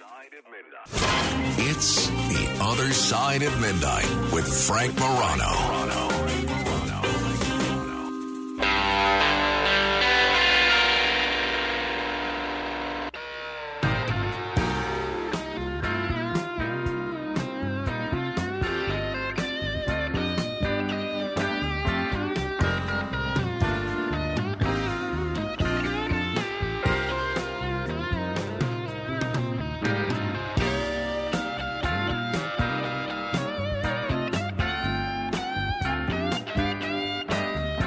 This is Steely Dan, Don't Take Me Alive. Uh, since boating season is upon us, uh, this is part of the yacht rock theme that uh, Andy Gladding, who's a distinguished radio engineer, is uh, celebrating in terms of his birthday bumper music listening this week. Uh, happy birthday, Andy Gladding. All right, uh, this is The Other Side of Midnight, joined in studio by Obi Murray. If you want to comment on anything we're talking about, you're welcome to give me a call, eight hundred eight four eight nine two two two. That's uh, eight hundred eight four eight nine two two two. Let, let me say, say uh, one thing. By the way, if you ever want to know what kind of music we're playing on this show, we post it in the Facebook group every day. You can just go on Facebook and search uh, Morano Radio Fans and Haters, or you can go to facebook.com slash groups slash Radio Morano. And it's meant to be a forum for discussing this show as well. By the way, um, I don't know how many times I have to say this, but there's so many people that are posting or trying to post in this Facebook group on stuff that has nothing to do with the show. Before you post in there, just ask yourself, did Frank talk about this? Did one of his guests talk about it? Is it related in any way to what Frank is talking about? If not, maybe think twice about trying to post it. Maybe if they Just turn your mic on there. I got to turn a mic on? I haven't figured that out. I know. I'm a little, yeah. I'm a little slow, Frank. Like I said the other night, I, I feel like I'm ninety sometimes, but um, but wiser. Maybe if they email me or tweet to me or something like that, I'll talk about it. Then they can post it. There you like, go. Why don't we do it That's, that way? There you we'll, go. We'll go there backwards. You go. Uh, you, people can find you on Twitter. How? Uh, O'Brien Murray. O'Brien Murray. With an E. Yeah. I mean, one guy even tried to post the other day with uh, basically looking for a job, like an administrative job for someone that he knows. Uh, and I'm just thinking, why are you posting this here? Go and post, buy a classified ad. And then they complain. Why Wait, why isn't my post being right. posted? I just, I don't understand it. Or I, they do this. Frank breathes, so here's a story about lungs. You and, know what? I like, at least what? appreciate the effort there. At right. least they're trying to link it, right? I, I don't understand the people who are just randomly posting news articles. What, or, if, what if they or, want you to post, talk about something? Yeah. Well, okay. They say, well, then they should. So maybe it. they should. You talk about being proactive and being positive on all these posts. Mm-hmm. People say, "What, if, Frank? What about talking about this?" Yeah, but that would that qualify? Well, uh, yeah, I, I do allow those, uh, and that I, I do get those. By the way, I don't understand. I speak so often on this program about people trying to be positive about social media and use social media well, and yet the amount of toxicity that is present on every aspect of of social media with respect to me is just staggering. I'm just thinking, how do these people listen to me every day? And then just completely ignore everything that I say with respect to negativity and insults. I posted a photo of Ernie Anastas and me on the other uh, there the other day. Somebody said, "Hey, Frank, time to go to the gym." Now they're probably right, but still, I mean, you don't think I, I recognize the fact that I'm thirty-five pounds overweight, maybe forty pounds? You know, you don't have to point it out. I just, it just really makes me crazy. And I'll tell you what else grinds my gears. I'll tell you what else really irks me is. You know what really grinds my gears? Is the fact that when people email me, they don't know how to use paragraphs. Use the paragraph means. Hit enter. Space, space, space. Enter. Space, space, space. They send me these long screeds. It looks like it's written by a mental patient. Paragraphs, paragraphs, paragraphs. I'm sitting right here, Frank. You don't have to tell it on air. Okay? No, that's not. You know, well, we have other email issues with you we'll get into. Uh, if you want to email me, by the way, you can do so, frank dot morano uh, at w a b c radio dot com. Until then, your influence counts, so use it. This is The Other Side of Midnight with Frank Morano. They're running a strange program, y'all. Now, here's Frank Morano.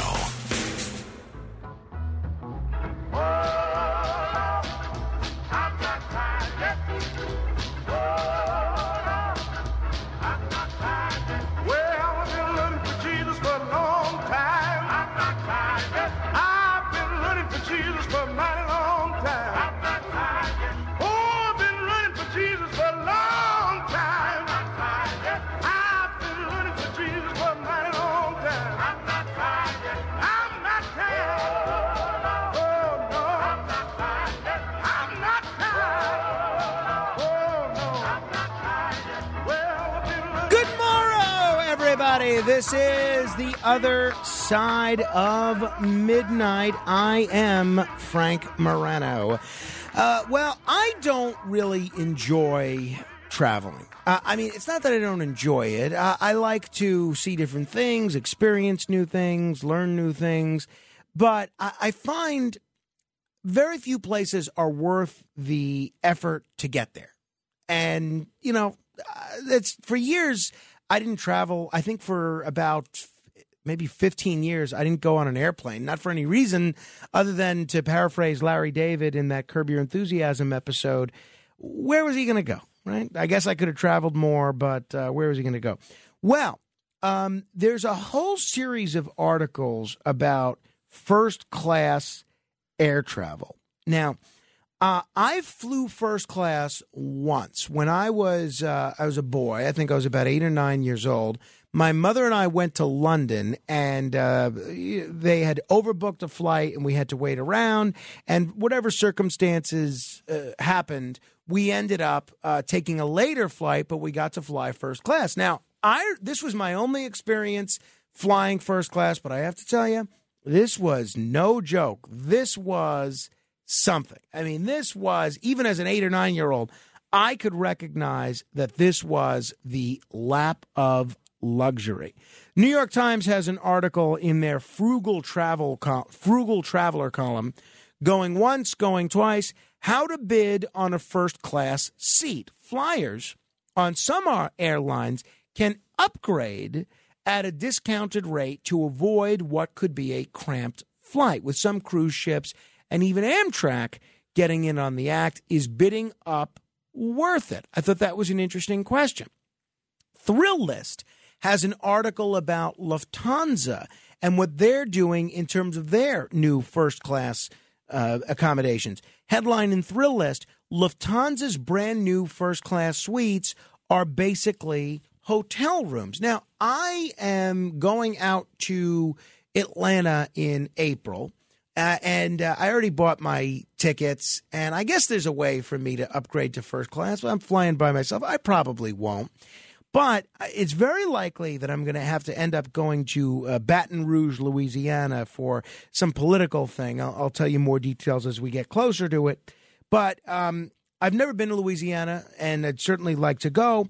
But I'm thinking, you know, I'm flying by myself. How expensive could it be to upgrade my airline ticket to first pl- first class? So what I did last night is I started pricing out airline tickets, coach versus first class. And the difference from flying from New York to Baton Rouge, Louisiana, was only like two hundred fifty dollars, three hundred dollars. And I'm starting to wonder if it's if it's worth it. I'm curious, in your view, when you travel, do you find first class is worth it? eight hundred, eight four eight, nine two two two.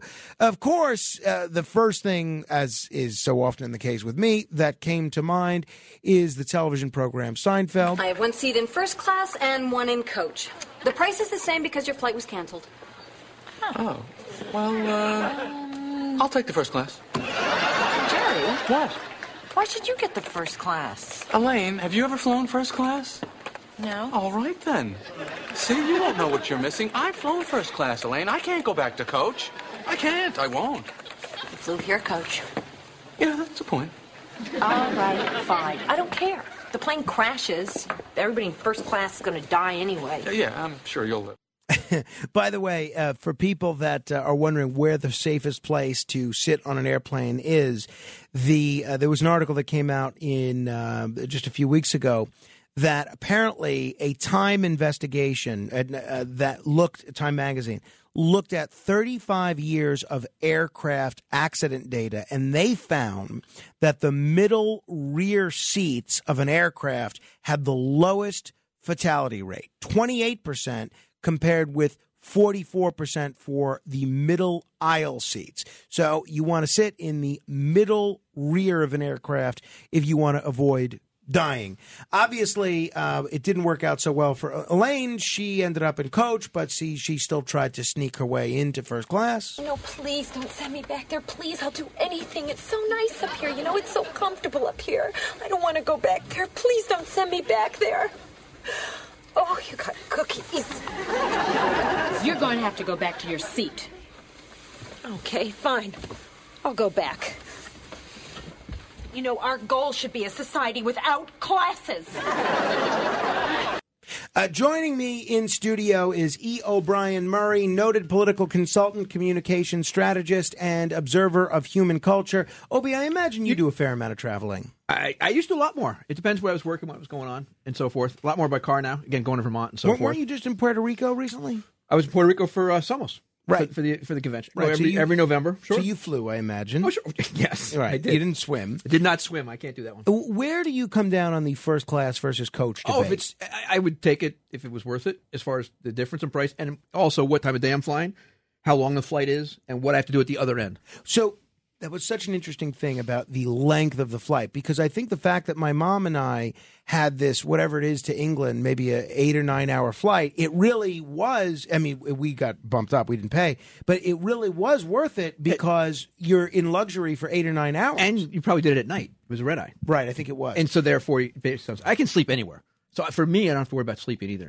So when you say what the difference in price is, right, is two hundred dollars for, say, a, a four and a half, five hour flight, is that is that enough to merit first class? Probably. You also, don't, also, don't forget with that, you usually get baggage check and you get other things come with it. So you're saving the money on the other front end, too. Right. You well, I'm probably just going to be there for clubs. a couple of days. I probably won't check a bag anyway. Okay. But, but if, you, if you're playing golf, I mean, that's the thing, too. Uh-huh. I mean, I travel golf clubs I work, and skis. So do you look at first-class accommodations when you when you fly? Sure, you look at it, of course. And then also you look at upgrades. You use points, too, based on what mm-hmm. your points cost. Mm-hmm. No question. It uh, also depends if you're flying with somebody. You got to get two of them. Right. That's well, different. that's that's, that's, that's why I thought maybe this trip to Baton Rouge in Louisiana for July, where I'm going solo, maybe that's an opportunity because uh, if I pay the extra two hundred bucks, it's just me. It's not like I'm paying an extra four hundred bucks. I, I don't disagree with it whatsoever, but also if you start getting bumped around, you got karma. I mean, there's a whole slew right. of things. When you travel by yourself, you do so many things differently. Right. Much well, easier. But but. What, Is the different things that you do meaning you're more likely to use first-class travel or less likely? Yeah, well, you're more likely to do it because also booking two seats and, and right. the schedules and so forth are that much different. Yeah. So it, I, yeah, don't I, forget, JetBlue doesn't have it. So if you're flying JetBlue, you don't have that choice either. Mm-hmm. Mm-hmm. So I think I'm going to do this. I think I may book, if I end up going to uh, Louisiana, I think I may go the first-class route. I've never purchased a first-class ticket for, for myself. I think I may do that. And a lot of first-class seats, they're shrinking the numbers of them, too. I know. So therefore, it's tougher to even get. I know. Yeah, I'm gonna I'm gonna look at that. I'm curious, in your experience, does uh, first is first class travel worth it? If it's two hundred bucks, if it's three hundred bucks, at what point does it become not worth it? eight hundred, eight four eight, nine two two two. By the way, speaking of um, speaking of airline travel, very disturbing article. Aviation officials are investigating two more alarming, near, uh, basically flight near disasters just two weeks after the F A A announced a safety call to action. On Monday, a business jet took off without clearance at Boston Logan International Airport, forcing an incoming JetBlue flight to go around. In a go-around, uh, pilots add power, climb back up, and set up for another landing attempt. Last week, at Hollywood Burbank Airport near L A, a Mesa Airlines regional jet went around after a SkyWest flight was cleared for takeoff. The Mesa aircraft was only about a mile from the runway. The number of serious runway incidents has been trending down over the past two decades, but it's risen significantly more in recent years. I wonder what the story is there. What do you, any theories? Is, is it a one? question of experience of air traffic controllers? I is wonder. It, is it more flights since COVID where they went down and they came back up? Um, I also don't forget, I think a lot of airports seem to have been doing construction during COVID as it picked up because they had fewer flights, and now they're catching, they're, they're behind on it. J F K is closing down a terminal. They did it in January. I mean, that's a major construction aspect. Interesting, interesting. Yeah, I do I do wonder about that. eight hundred, eight four eight, nine two two two. Vito is on Staten Island. Hello, Vito. Hey, Frank, how are you? Um, I used to work for an airline. I retired from uh, United Airlines, and uh, if flying transatlantic is one thing, first class. Domestically, if I could get a first class seat, absolutely, I would, I would, I would jump on it. It's all about service, and I'm going to tell you right now, the service you, you get a you get a wider seat, and and and the uh, the flight crew is more attentive to the first class passenger. There's fewer passengers up front than there are in the back. You get you get a hot meal served in a dish. Uh, you get all the coffee you want, all the alcohol you want, if you could, you know, I mean, you know, you can drink, but but for free, again, for it's, free, it's a comfort. Uh, I'm not going to say for free, but I'll tell uh-huh. you what. I used to fly from Newark to uh, to Rome, and what it costs for you to go over the Verrazano Bridge round trip is what I would pay. Wow. I mean, that, first but, of all, that, I'm not lying. He yeah. worked for the airline, though. Yeah, There's, no, I understand. Um, yeah. But so for, for a regular passenger. For uh, a regular passenger, for two hundred bucks, if you, if, if you could swing it, I would absolutely do it. Now, uh, for obviously transatlantic, as we as we said, is is one thing. But what if it's just a four and a half hour flight to Louisiana? Do you think it's worth it for two hundred bucks? I still think it's worth you it. You do. Again, you're sitting in a you're still sitting in a comfortable seat, Frank. You're sitting most likely in a leather chair mm-hmm. that reclines a lot more than, than the coach class seat uh, does. You have more leg room. It's more comfortable. What time are you flying? It's more comfortable. I don't know. I, I haven't booked a flight If yet. You fly overnight, are you sleeping? I mean, you're, you're awake now. I'm you just know, saying, right, right now with your habits is one thing. Right. Are you going to work on the flight? I mean, read, even, watch even, a movie? Even if you could, even if you could fall asleep, even uh, you know, when you're flying in the daytime, you, you, you're, it's more comfortable. Yeah. Like I said, there's no baby screaming behind you, in front of you, next to you. You're sitting in a nice, comfortable chair. Well, I, I, Vito, I think you may have convinced me here. Thank you. eight hundred, eight four eight, nine two two two. If I'm going to I'm sorry. If, if I'm going to sleep, I'm sleeping on a window seat somewhere in the back. And I sit down, I'm out before they take off, and I wake up when they land. Well, that's the thing. I usually sleep on the plane. I wake up to order a drink, but um, I uh, I go right back to sleep. So maybe it's not worth it. But if it's during the day, and you'll be up, you know, if you're reading, well, watching remember, a movie. Right, so if I'm probably going to leave Friday, uh, on a Friday, right, at, you know, not right after the show, but a couple hours after the show. So I probably won't have slept. So I'll be tired for the flight. But Vito's saying even if you're sleeping, it's worth it to get the first it's, class. It's a question how you sleep, though. I mean, yeah. Some people can't fall. Do you, do you sleep on a flight? I do. Even coach. So maybe it's not worth it for me then. Eh, be iffy then. Yeah. It's a question of what you need to do to sleep. That's true. eight hundred, eight four eight, nine two two two. By the way, I, um, you know, speaking of, we were talking about William Shatner as part of the aging discussion. He's in, uh, I believe, Atlanta next week and uh, D- Detroit and Indianapolis. I reached out to the, uh, the the Shatner people. They're doing the same thing. They're doing these screenings of Star Trek two, The Wrath of Khan, along with a, um, a Q and A. Uh, Atlanta, Milwaukee, and Detroit on three consecutive days. By the way, think about that. The guy's ninety-two years old this month. He's doing. He's flying from California to Atlanta the next day in Wisconsin, he's not, the next day in Michigan. He's not flying first class. He's flying private. Right. Uh, well, uh, maybe whatever, but still, just that amount of travel. That's something. When I was with, uh, when I left Steve Wynn, when I left uh, Mirage, I went to Hilton. And when I went there, they actually sued me. They had Judge Bork. I remember that. Yeah. Judge Bork, one hundred forty million dollars lawsuit where they sued uh, Hilton, Donald Trump, Arthur Goldberg, and myself. Uh, for for they, they had a Sherman Antitrust Act saying that Hilton and Donald Trump conspired to steal me from Mirage. It all got thrown out. But it was Steve Wynn playing games. It was, it's one of those things they do in the casino industry. But we flew, when I was with Arthur, I had breakfast in Vegas, lunch in Dallas. We did Missouri. We did Kansas City. We did Nashville. Or Memphis, rather, and then uh, Atlantic City for dessert. Wow. Uh, that's pretty cool. We hired and fired people all along the way. Uh, I can imagine. So anyway, uh, I offered my services to be the moderator of these uh, Star Trek two, The Wrath of Khan screenings. But so far they have, and I said I'll fly out there at my own expense. And uh, so far they have not yet, uh, they have they have not said that they want me to come out there. So I'm assuming they made some other arrangements uh, for that. But uh, who knows? I just sent them another email yesterday to see if maybe, you know, I am available if they want me, even if it means going to Georgia, Wisconsin, Michigan, or Indiana uh, on four consecutive days. eight hundred, eight four eight, nine two two two. Christina is in New Jersey. Hello, Christina. Hey, Frank.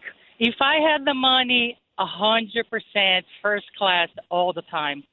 What happened to me was I was in Brazil flying back to New York, and I was one of the last people to get in the airplane, and I just snuck in first class. I sat down. And nobody bothered me. I just flew back from Brazil to New York, first class for free. Wow. Well, how do you get them to give it to you for free? I'm reading this New York Times article about bidding on first class seats, and that seems pretty interesting.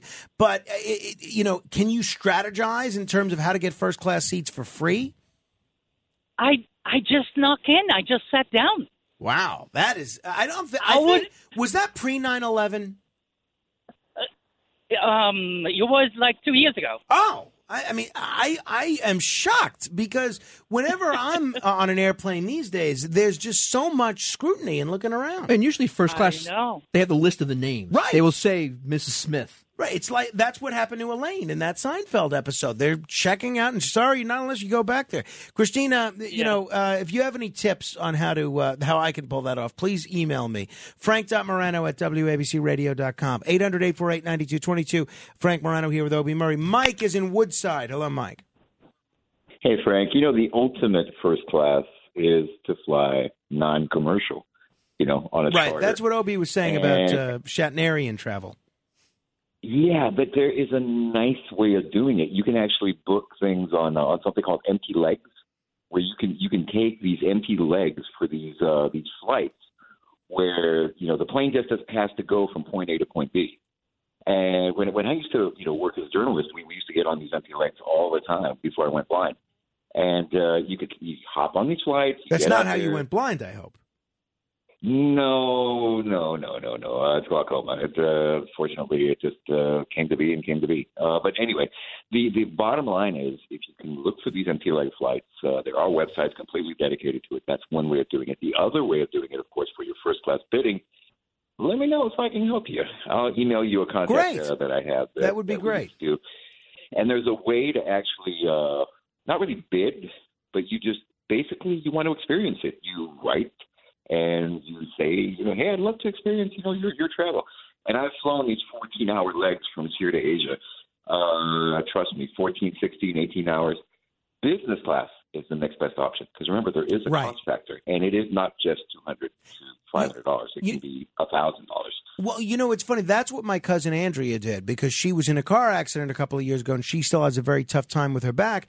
She can't, according to her, she can't sit in these conventional uh, seats. So when we all went out to Hawaii for my brother Nick's wedding, she got uh, business class because she said the seats in a coach were just too uncomfortable for her to sit in for the length of time that a flight to Hawaii would be. So it was a significant expenditure on her part. I think it might have been five or six hundred bucks, and uh, but she went with uh, business class. Does she fly often though? She got an upgrade? I don't know. I don't know. I, I don't. Th- I don't think that often, but I don't know. I'm not sure.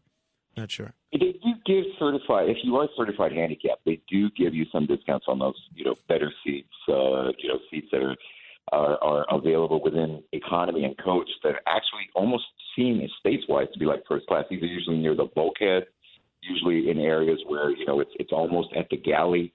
Uh, I've flown so many times. I started flying when I was, you know, Uh, probably as a passenger, rather, uh, you know, uh, probably almost as soon as I was born, my parents would go back and forth, back and forth from the U S to Asia all the time. And so growing up that way, I literally grew up in the air. Mm. Uh, you also build up a lot of miles, and you build up a lot of, you know, techniques and ways of learning things. Um, the, the great it, thing about it, private. It, basically, there are positions on a plane. Just study the seating chart, look for the best seat number, and then ask for it on, on your flight. The great thing about private, Frank, though, is this T S A stuff. You keep all your clothes on, all your shoes. Oh, that, yeah, yeah. You just give your no, bags. They, they, you're at the F B O. I, no, I, I've, heard, they, I've they, heard about that from John Katzmatidis. He, he always is extolling the virtues of uh, of flying private. By the way, I want to encourage you to uh, check out John Katzmatidis' new book, How Far Do You Want to Go? I got my copy. I've been reading it. Very flattered, and thanks for the call, Mike. Um, oh, Mike, by the way, just kind of curious. So how long have you been blind now? Uh, declared legally blind. This is probably my sixth year. I can still see in a straight line, you know, uh, no peripheral, but I, I can only see out of one eye now. Did, did um do eye. you do you find that since you lost the bulk of your sight that you're listening to radio more now than you used to be? Well, it's easier to listen to radio than to watch T V sometimes, and that's because I used to work in T V, so it's kind of painful watching what's happened to that medium that I used to work in. It has nothing to do with my blindness. It just makes me sick to watch them sometimes. Well, so I'll ask the pre- same question. Do you find yourself listening to radio now more than when you when you had sight? Um, as a blind person, as a person, you know, with, with, who is visually challenged, as they say, yeah, definitely. Interesting. Um, yeah. No, we have a lot of listeners that are. Yeah, we have a lot of listeners I also that listen are visually to radio dramas. These old radio dramas. Yeah, uh, so do I. They, they so do I. There, there's some great ones yeah. on there. Thanks, Mike. Best of luck to you. By the way, uh, speaking of John Katzmatidis' new book, which is available on Amazon, it's called How Far Do You Want to Go? Very flattered uh, that uh, John was kind enough to mention me a couple of times in the book, in the portion of the book that deals with his time uh, on radio, which uh, there's a lot of people mentioned in this book, people like Bill Clinton, Donald Trump, Barack Obama, uh, the Cuomos, uh, everybody that uh, John has dealt with over the years. So flattered to get a, a mention in there. Are you in the index? You figured no, the pages? No, no index. There's no so, index. So Rahm Emanuel. Got to read the whole remember book. Remember the hair, the hairspray, yeah. Rahm Emanuel? He was on the board of directors of Mirage, and he would show up at the board meetings and stuff like that. And I remember hearing the stories when his books would come out. He would talk to somebody and say, "Oh, you got to get my book. You're in it," and there'd be like a mention of like one name about something that it on the board meeting, so-and-so said this. Right. And that's all it was. It's hey. like, I bought the book because of this? Yeah. Well, I would have Well, I would have bought the book anyway, but I bought the book. If had I known I was just getting these two mentions, I would happily bought it. They're nice mentions. Uh, and people can – I don't want to spoil it. I did post it on my Facebook page. So if you want to check out, see some of the mentions, you can go to facebook dot com slash uh, slash Morano but it's fan. A great, it's a great story, though. Which, I mean, this station oh, is just like, – they talk about from Aristides and not finishing N Y U – to where he is today with everything, and yeah. he's just having a great time doing it and giving back to, to the country. Yeah, I'll, I'll read you this one line. Ready? This is from how he first started his show on uh, A M nine seventy in New York. And he says, uh, we kicked around a few possible names and decided to call the show exactly what it was going to be, the Cats Roundtable. It would run every Sunday morning right before the T V Sunday shows come on. Producer Frank Morano, a real talk radio professional, would be my producer, helping me with some of the mechanics of hosting a radio show. See, now, how many people can say they are in print, written by a self-made billionaire as, quote, a real talk radio professional? It's better than the mention I got. And not in John's book. John's John's got a great story, but the book I was in, which you actually asked me about one time, Frank. That's right. That's right. What was I called? Uh, you... You not nothing kind. Come on, it's okay. Uh, no, well, I, don't I, I don't have the book in front of me, but I remember it was nothing kind. I was basically a, a I was charlatan, a, a bag man. Yeah, yeah, that's true. Well, and the, I read that. That book is called War at the Shore. Obviously, I read it because it's about Atlantic City, Trump versus Wynn, and the battle for uh, Atlantic City. eight hundred, eight four eight, nine two two two. Fred is in Brooklyn. Hello, Fred. Hey, good morning, Frank. Um, I never had the pleasure of upgrading to first class, but I did upgrade to a, a a mint seat on JetBlue. I don't know if you've ever seen the JetBlue Mint, but it, it, it's a seat that you sit in and you can fully lay down. I, it's like oh, a really? Little capsule. Wow! Oh my! Wow. If you look that up, JetBlue Mint, uh, and and for the size of the seat, you get like a thirteen inch T V screen. You get a little refrigerated area to keep your drinks. It's you get your own pillows. And it didn't cost that much more. How much more? Um, well, we got on the plane, and I asked the stewardess, because there were some empty seats up front. I said, how much to just upgrade to that? And it was one hundred dollars per seat for me and my wife. So so it was an extra two hundred dollars. But let me tell you, I, I, I reclined the whole way, um, leaned back, everything fully accessible to you, and, and you get more attention from the staff on the plane. Where were you flying to? Uh, that one was California. Okay, so they have that in long long hauls, it sounds like. They don't have that we went all the time. Vegas once. I saw it there, but they didn't have the upgrade. So I guess, I guess it's something going uh, at least four or five hours, but it's fantastic seating. I don't think they come better. Even the first-class seats don't recline like those do. Fred, thank you very much. Appreciate it. We're going to talk with Brian Kilmeade in uh, just a bit after the one thousand dollar minute, but Norman in Brooklyn's been patiently holding. Hello, Norman. Hello, Frank. Um, I just came off of watching, binge-watching uh, Picard, the first uh, season. Uh, have you been watching that? What, when you say the first season, so now they're up to the third uh, season. Picard. You, you, right. I, yeah, I, I understand Picard, but they're up to the third season now, and so you just watched the first right. season? I watched um, – I bought the D V Ds, and I watched Picard the first season. Okay. And I'm into the second season. Yeah. And uh, I was just wondering what your thoughts on that were. Well, I um, I gave a review on uh, on Monday, uh, but, um, oh, um, you know, for, for your convenience, Norman, I'll inconvenience everybody else that was kind enough to listen to all four hours of the program on Monday. So I loved the first season. I loved a lot of the characters that are in there. The only mm-hmm. thing that gave me a little bit of pause is I, I didn't, and, I, and please, you know, no spoilers for people that haven't seen it. I didn't love the ending uh, of the first season. I thought that was a little too easy, a little too cute. Uh, as far as the second okay. season goes, I, I liked the second season not as much as the first. I like um, I like a lot of what they were doing with the Borg and so forth. I thought that was interesting. But um, it, to me, and is, to repeat what I said on Monday, I thought it was a little too, for lack of a better term, a little too woke. Now, I'm used, I'm used to Star Trek making uh, political statements and allegories. W- what I don't like is making is not making allegories and instead just overtly making political statements. I mean, there's one episode where they make very clear that the I N S are the bad guys. And so right. I didn't like that. And there was some a few other aspects of of of that that I that made me a little I, I wasn't offended, but it made me a little uncomfortable. Correct. Frank, I, that was exactly my impressions. I mean, um, I, I just It it actually it offended me. I mean, it, uh, just the first the first season was on point. It was the the, the perfect blending of nostalgia uh, and and I, I just thought I just thought it was great. Now yeah. I get into watching the second season, and my God, they're they're like it, it's the same thing that ruined Discovery for me. Yeah, I see, mean, I, I, I didn't, I didn't see Discovery, but I, I'm watching now the third season of Picard, based on Eric Balsan's recommendation and John Katzimatidis' recommendation, and I'm liking mm-hmm. it very much. I've only seen the first two episodes, but I'm liking it very much. Okay. Thank you, Norman.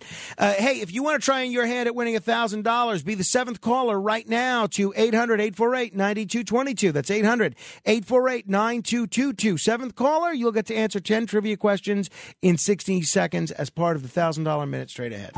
The Other Side of Midnight with Frank Morano. It's The Other Side of Midnight with Frank Morano. Frank Morano.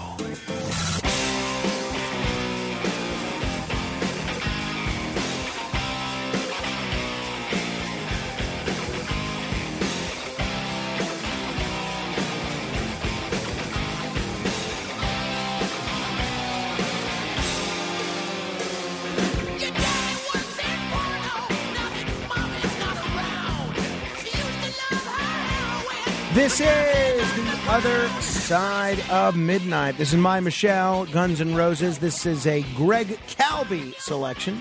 Happy birthday to him, celebrating his birthday this week.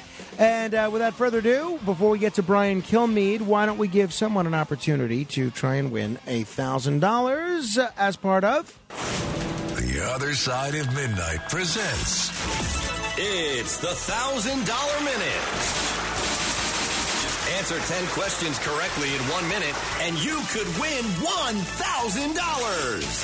Here's your host, Frank Morano. Uh, let's say hello to Billy in Suffolk. Hello, Billy. What's going on, bud? Hey, Billy. Have you heard this segment before? Uh, I have, but I don't recall exactly how to play. Okay, if you can help me out, yeah, I appreciate very, it. Very simple, very simple. So uh, I'm going to ask you a bunch of trivia questions. Most of them are pretty easy. They're just in a bunch of different categories. And um, if you, you're going to have sixty seconds to answer them all correctly. If you answer a question correctly, I'm just going to move on to the next question uh, so we can make our way through all ten of these quickly. If you answer a question incorrectly, you'll hear a wrong buzzer. Uh, the timer will begin after I ask you the first question, okay? Okay, simple enough? All right, sounds good. All right, let's get started. What month is Saint Patrick's Day? That's going to be March. What is a shape with only three sides called? Triangle. What city is Lori Lightfoot currently the mayor of? Chicago. Who did Barack Obama defeat in the twenty twelve presidential election?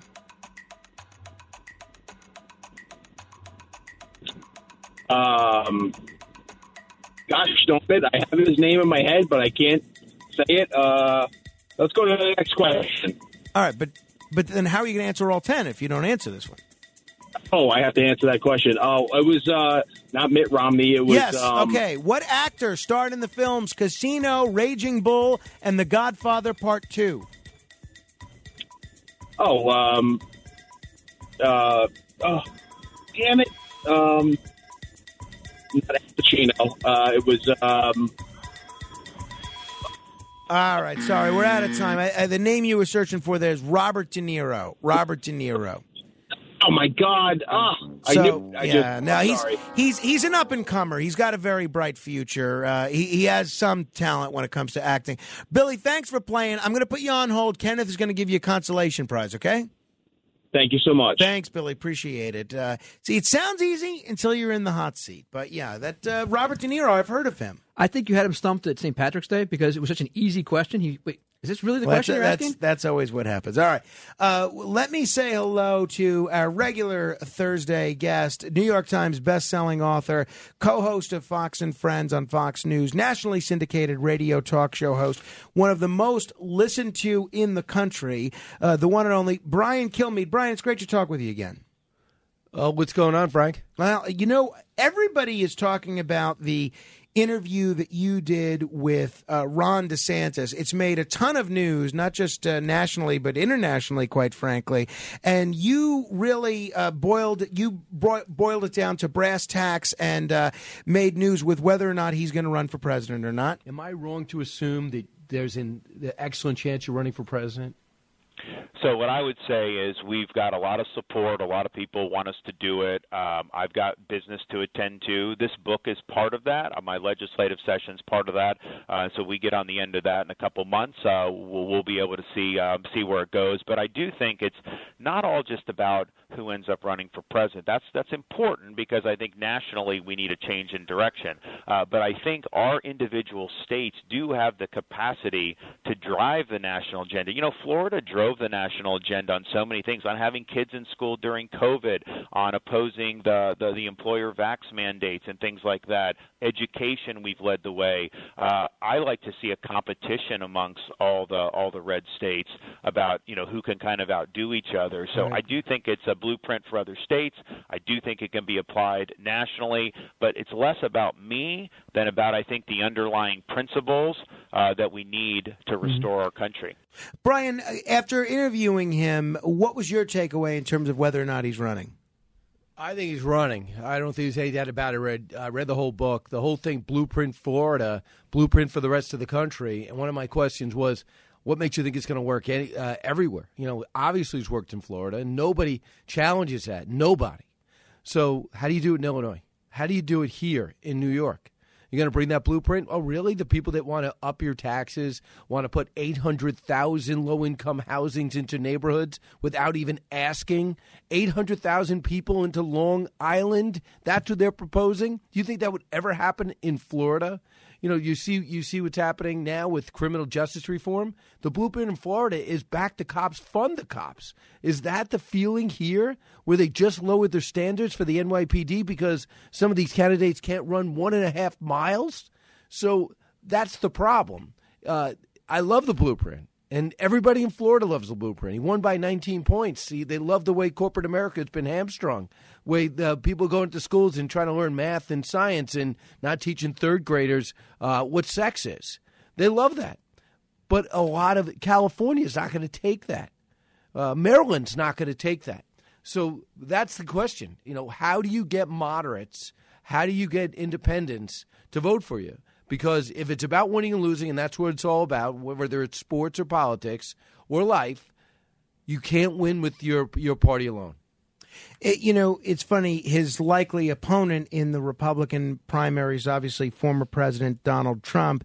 Donald Trump has been on a uh, tirade uh, bashing uh, Fox. I won't reiterate to you all the things that he's been posting on so- Truth Social, but he's uh, unloading both barrels on uh, on Fox, calling them a rhino network, uh, saying uh, if Murdoch uh, doesn't believe that uh, the election wasn't stolen, then he has no business in the news business. Is this strategic on the part of Trump, or is this just him lashing out because he doesn't like some of the coverage that Fox has been doing? I mean, that's a common refrain with President Trump. I mean, remember, he did not show up for a Fox debate in twenty sixteen. He had a rally for troops or for uh, for military instead of showing up. Uh, he's constantly, if you look back at his tweets, constantly railing against different coverage, different personalities on Fox. That's his thing. And, you know, some people might look at, well, Governor DeSantis took out Andrea Mitchell because she was, you know, mm-hmm. he did, it was a smart thing to do because he turned to you because you just mischaracterized uh, something I passed and I wrote. That's not what it is. And she says, OK, he thought the apology was terrible. He said, I'm not doing interviews with you anymore. And then remember sixty minutes. sixty minutes says you're only giving vaccines to people that voted for you, giving it to supermarkets to distribute because they contributed to you. He blew them. Ron DeSantis blew him up. So, you know, it just doesn't, he doesn't have his own, you know, he's not big on Twitter. He communicates differently. But that, believe me, they're going to, I'm sure that Ron DeSantis is, is going to feel that way. Maybe Nikki Haley is going to feel that way. Maybe after a, a Republican debate, if, uh, uh, Nikki, you know, you might have Mike Pompeo saying, "Does anyone comment on my on my exchanges that I had with with uh, you know with with different people? Whoever get ends up on that stage with Vivek Ramaswamy or whoever." So I just think that that's the president's thing. He pushes and he pulls and he uh, he's combative. You remember he was kind enough to do this horrible thing called talk to the press. You got a president right now that doesn't ever talk to the press. But what President Trump would do, he'd spar at you. I watched you during the day. You're terrible. Oh, you're so unfair. What's your question? So that's that's President Trump. Uh, Brian, it's Obi Murray. How are you? Good to catch you again. Uh, uh, thanks for coming on. Uh, well, thanks uh, for having me on. It's Frank's show. I'm just a guest here, too. But the question also becomes, how does he beat President Trump in the primary? You know, as Frank says, we're, he's not talking to certain people, and you, and you point out bringing the message of Florida to the rest of the country, and where's that going to go for the independents and, and the swing voters? But before he gets to that point, he's got to beat Donald Trump in the primary, and I haven't seen the polling that says he can yet. Right. Uh, four polls, five polls have Trump leading, and and I think that's got to make the Trump camp feel good, and I thought it was genius and instinctively correct for Trump, Donald Trump to go to Palestine. Nobody else shown up, really. I mean, Buttigieg shows up at seven in the morning, scared to death, dressed in a costume that he that he probably got at, uh, at Party City, and then you uh, you know actually I got to give credit to the E P A director for showing up, and then for the most part he has not had a lunch or dinner with white supremacists. That's always a plus for a candidate. Uh, the other thing is, remember Barack Obama was getting crushed by Hillary Clinton, crushed. Right. Everyone said that no, he was trailing by. I never forget when he got in in that freezing day when he announced he was down by twenty-two points. I'm thinking to myself, wow, I wonder if this is the right time for this guy. He looks like he's twenty-two years old. And he obviously crushed her early. Hillary would rally late. So I would not get caught up in early polls. And I just think that because our your show in particular, Frank, you cover this stuff. We cover it on Fox. A lot of people don't know DeSantis. Mm. You know, a lot of people. It's not just. It's. I don't think it's a two-man race. Nikki Haley was in yesterday. I, I think Nikki Haley's going to be good. I, I find it hard to say that uh, Vivek Ramaswamy uh, will probably force uh, elevate the conversation. The guy's a young genius, but I also think that uh, Tim Scott is about two or three weeks away. How do you dismiss him? I mean, yeah, you. And- wa- I've, I've been in South Carolina. I walk around the streets with him. He. It, it's like walking around with. Uh, With uh, Tom Cruise, not Ted Cruz. Right. And, um, you know, uh, Glenn Youngkin, Governor Youngkin, was here yesterday having lunch with one of your guests this week, John Katsimatidis. I don't think he'd be uh, so solicitous of taking John Katsimatidis to lunch if uh, he wasn't planning for something big come uh, twenty twenty-four. And I do wonder how much the wide field of candidates not named Trump actually helps Trump in the primary. But you could drive yourself crazy exploring all these possibilities. Let in me a ask- fun way, though. This is yeah. fun, though. It It is fun. To me, it is. Uh, but obviously, there are very big stakes here. Brian, you, I think, Brian, yesterday you talked about the Youngkin uh, dilemma almost. He's got one-termer on your show. You're talking about that. It kind of frees him up. Instead of people saying, hey, what are you doing? You just got the job. Mm-hmm. You know, you're in business, uh, and, and you've just got the job a year and a half. There's so much to do in Virginia. It's a purple state. Uh, everyone's going to be vying for it. Instead, he's like, well, listen, you know I'm out of here in four years, so don't even say I'm um, I'm not focusing on my job. I, you know, I think one month in or two months in, I had a chance to spend a day with Glenn Youngkin. The guy's unbelievably organized, photographic memory, looks at his script. It was like it was in teleprompter. I'm so jealous. He, he's got, he is, you know what I like about it, guys? I want people elected in office that are clearly the, the kids with the hand up, smartest in the classroom. And I think with Youngkin, he's that kid who also was a Division One basketball player mm. on a full ride in college. So you can't just say he just loved to study the books. Not that there's anything wrong with that. But uh, I think that Glenn Youngkin brings a lot to the table, and I thought his greatest weakness was China. But guess who's been unbelievably aggressive on China? And it's Youngkin, because Youngkin's, uh, uh, Youngkin spent so much time doing business in China. In fact, Trump leaned on him and saluted him in phase one of the China deal that got overwhelmed because of the pandemic that came through three weeks later. So uh, I find it hard to dismiss him, too. But he's a little he's a very nice guy. And I just think it's going to get really ugly on that uh, debate stage if he gets in. Well, I think one of the things, too, you have to look at with Youngkin, he get he was elected one year after the president.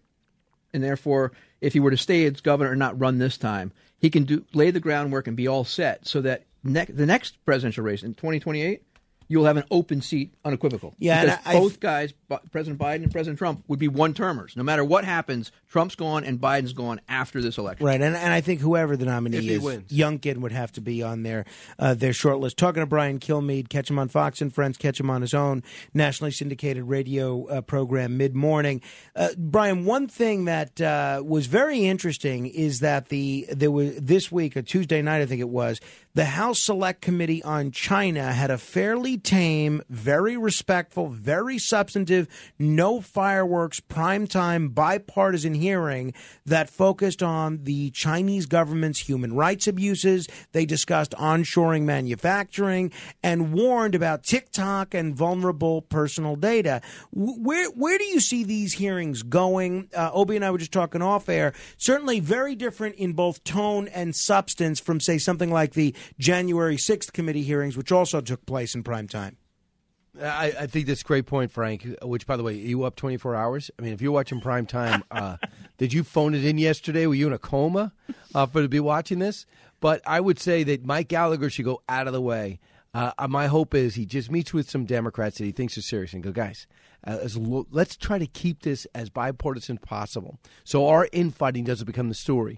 Because what I think we're doing, what they're trying to do is educate the American public for legislation that should be coming. And it's going to be talked about on the debate stage for uh, it's going to be talked about on the stump with Joe Biden, I think, if he has a brain in his head, and for Republicans on the stage. So what you're doing is trying to educate the American people. You put people out there that know, like H R McMaster, that know the, the magnitude of the problem, that talked about how pervasive it is, and then buying charter schools and boarding schools to put giving University of Pennsylvania three hundred million dollars. Dollars and what they're doing on universities on every level. So if you can explain that to people and then tell them you got to turn around and take to get that TikTok away from your thirteen year old, that's coming down the pike. Mm. So I I like it. I like it. And Mike Gallagher seemed to me when he first, they first got named by McCarthy as head of this brand new China Select Committee, he said, you know, I'm going to do it. I hope to get Democrat support. He, he didn't sound optimistic. He is uh, now he's he was pretty pleased. And that's after the, that marathon debate to find out who the speaker was. They had a chance to really mingle with Democrats. And Gallagher came back and said, I actually think I'm going to get some Democrats on my committee that are going to take part in this. And sure enough, he got ten. And, and you know, Brian, you mentioned TikTok. The other question was, where's are you? Where are U S investors going to invest their money? And the question is, why are they going to go to China when that's listed by BlackRock as one of the top places to invest your money? I think that was a big question there. How do we get them off of that and say invest somewhere else besides China? Right. You know, uh, I, I, that's some great questions that I'd love to get these C E Os on, from the C E O of Ford. Uh, you know, uh, BlackRock's been the biggest embarrassment. I mean, think about this. Uh, BlackRock's out there touting China still, you know, what they're investing in while while divesting from anything oil and gas in this country, even though it would that doesn't maximize profits for their shareholders. So we got to find out who the where loyalty lies.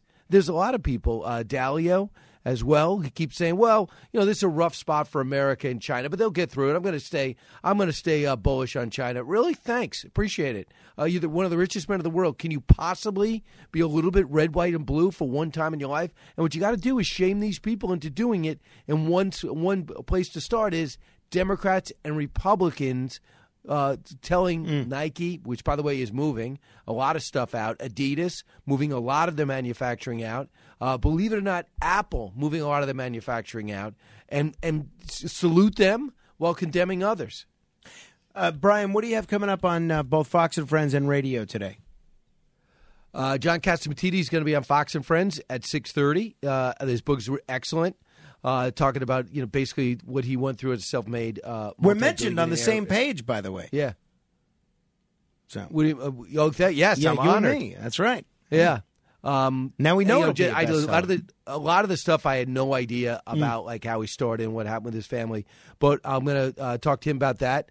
Uh, we're also uh, on our show today. I got a great roster of guests. Uh, Haley Barbour ran the R N C. He's going to talk about what we just talked about, about Donald Trump leading. What does it mean this early? Uh, Senator Daines, he's come out and he knows he wants to see if he could uh, get John Tester out of there. Uh, he's sharing that uh, his state uh, with him. Senator Daines is going to be on with us, too. He's also going to talk about the lack of transparency with the Justice Department yesterday. Uh, Mark Thiessen's going to be there. Steve Moore, as you know, hosts the show, and we'll do a simulcast on Varney mm. and Company. And uh, Doctor Marty McCary will talk about what we now know about the masks, vaccine, myocarditis, everything, how how we were misled, and why this administration is going out of their way not to find out where the origins of this virus is. So Doctor Marty McCary will be there. Well, it's going to be an action-packed show. Thanks, Brian. Appreciate it, as always. Uh, also, Mike DeWine joining us on television on the toxic train debate. Oh, boy. So uh, it's going to be, yeah, we got a lot to talk about today. Uh, no kidding. All right, Brian, thanks as always. Appreciate it. We'll see you next week. Go get him, Frank. Thank Thanks. you. If you want to comment on uh, any portion of our conversation, give me a call. eight hundred, eight four eight, nine two two two. We'll also do fifteen seconds of fame in a moment. Frank Morano here with Obi Murray. You can be heard at eight hundred, eight four eight, nine two two two for fifteen seconds straight ahead. The Other Side of Midnight. Midnight. Midnight. Midnight. It's The Other Side of Midnight with Frank Morano. Morano.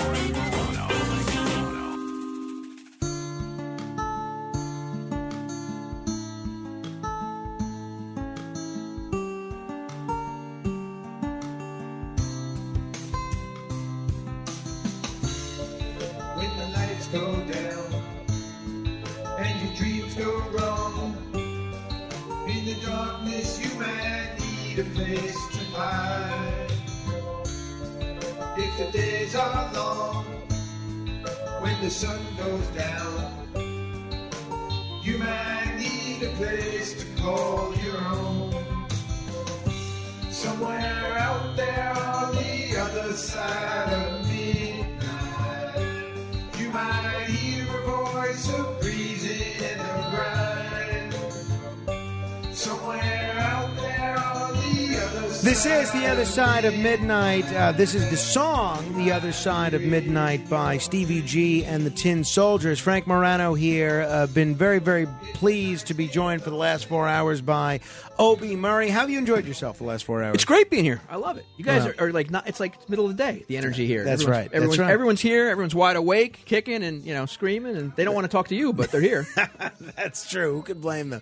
Hey, uh, by the way, I uh, I want to correct a mistake that I made earlier. Earlier, I, I have a I have a commitment to accuracy on this program. So if I say something that's inaccurate, I want to correct it, and I want to thank the listener Eric for pointing this out to me. Earlier in the program, I mentioned that it was Jay Osmond's birthday. It is Jay Osmond's birthday. However, I said that he is sixty-seven years old. That was an error. He's actually sixty-eight years old. So my apologies to Jay Osmond and to all of his many fans out there. Apologies.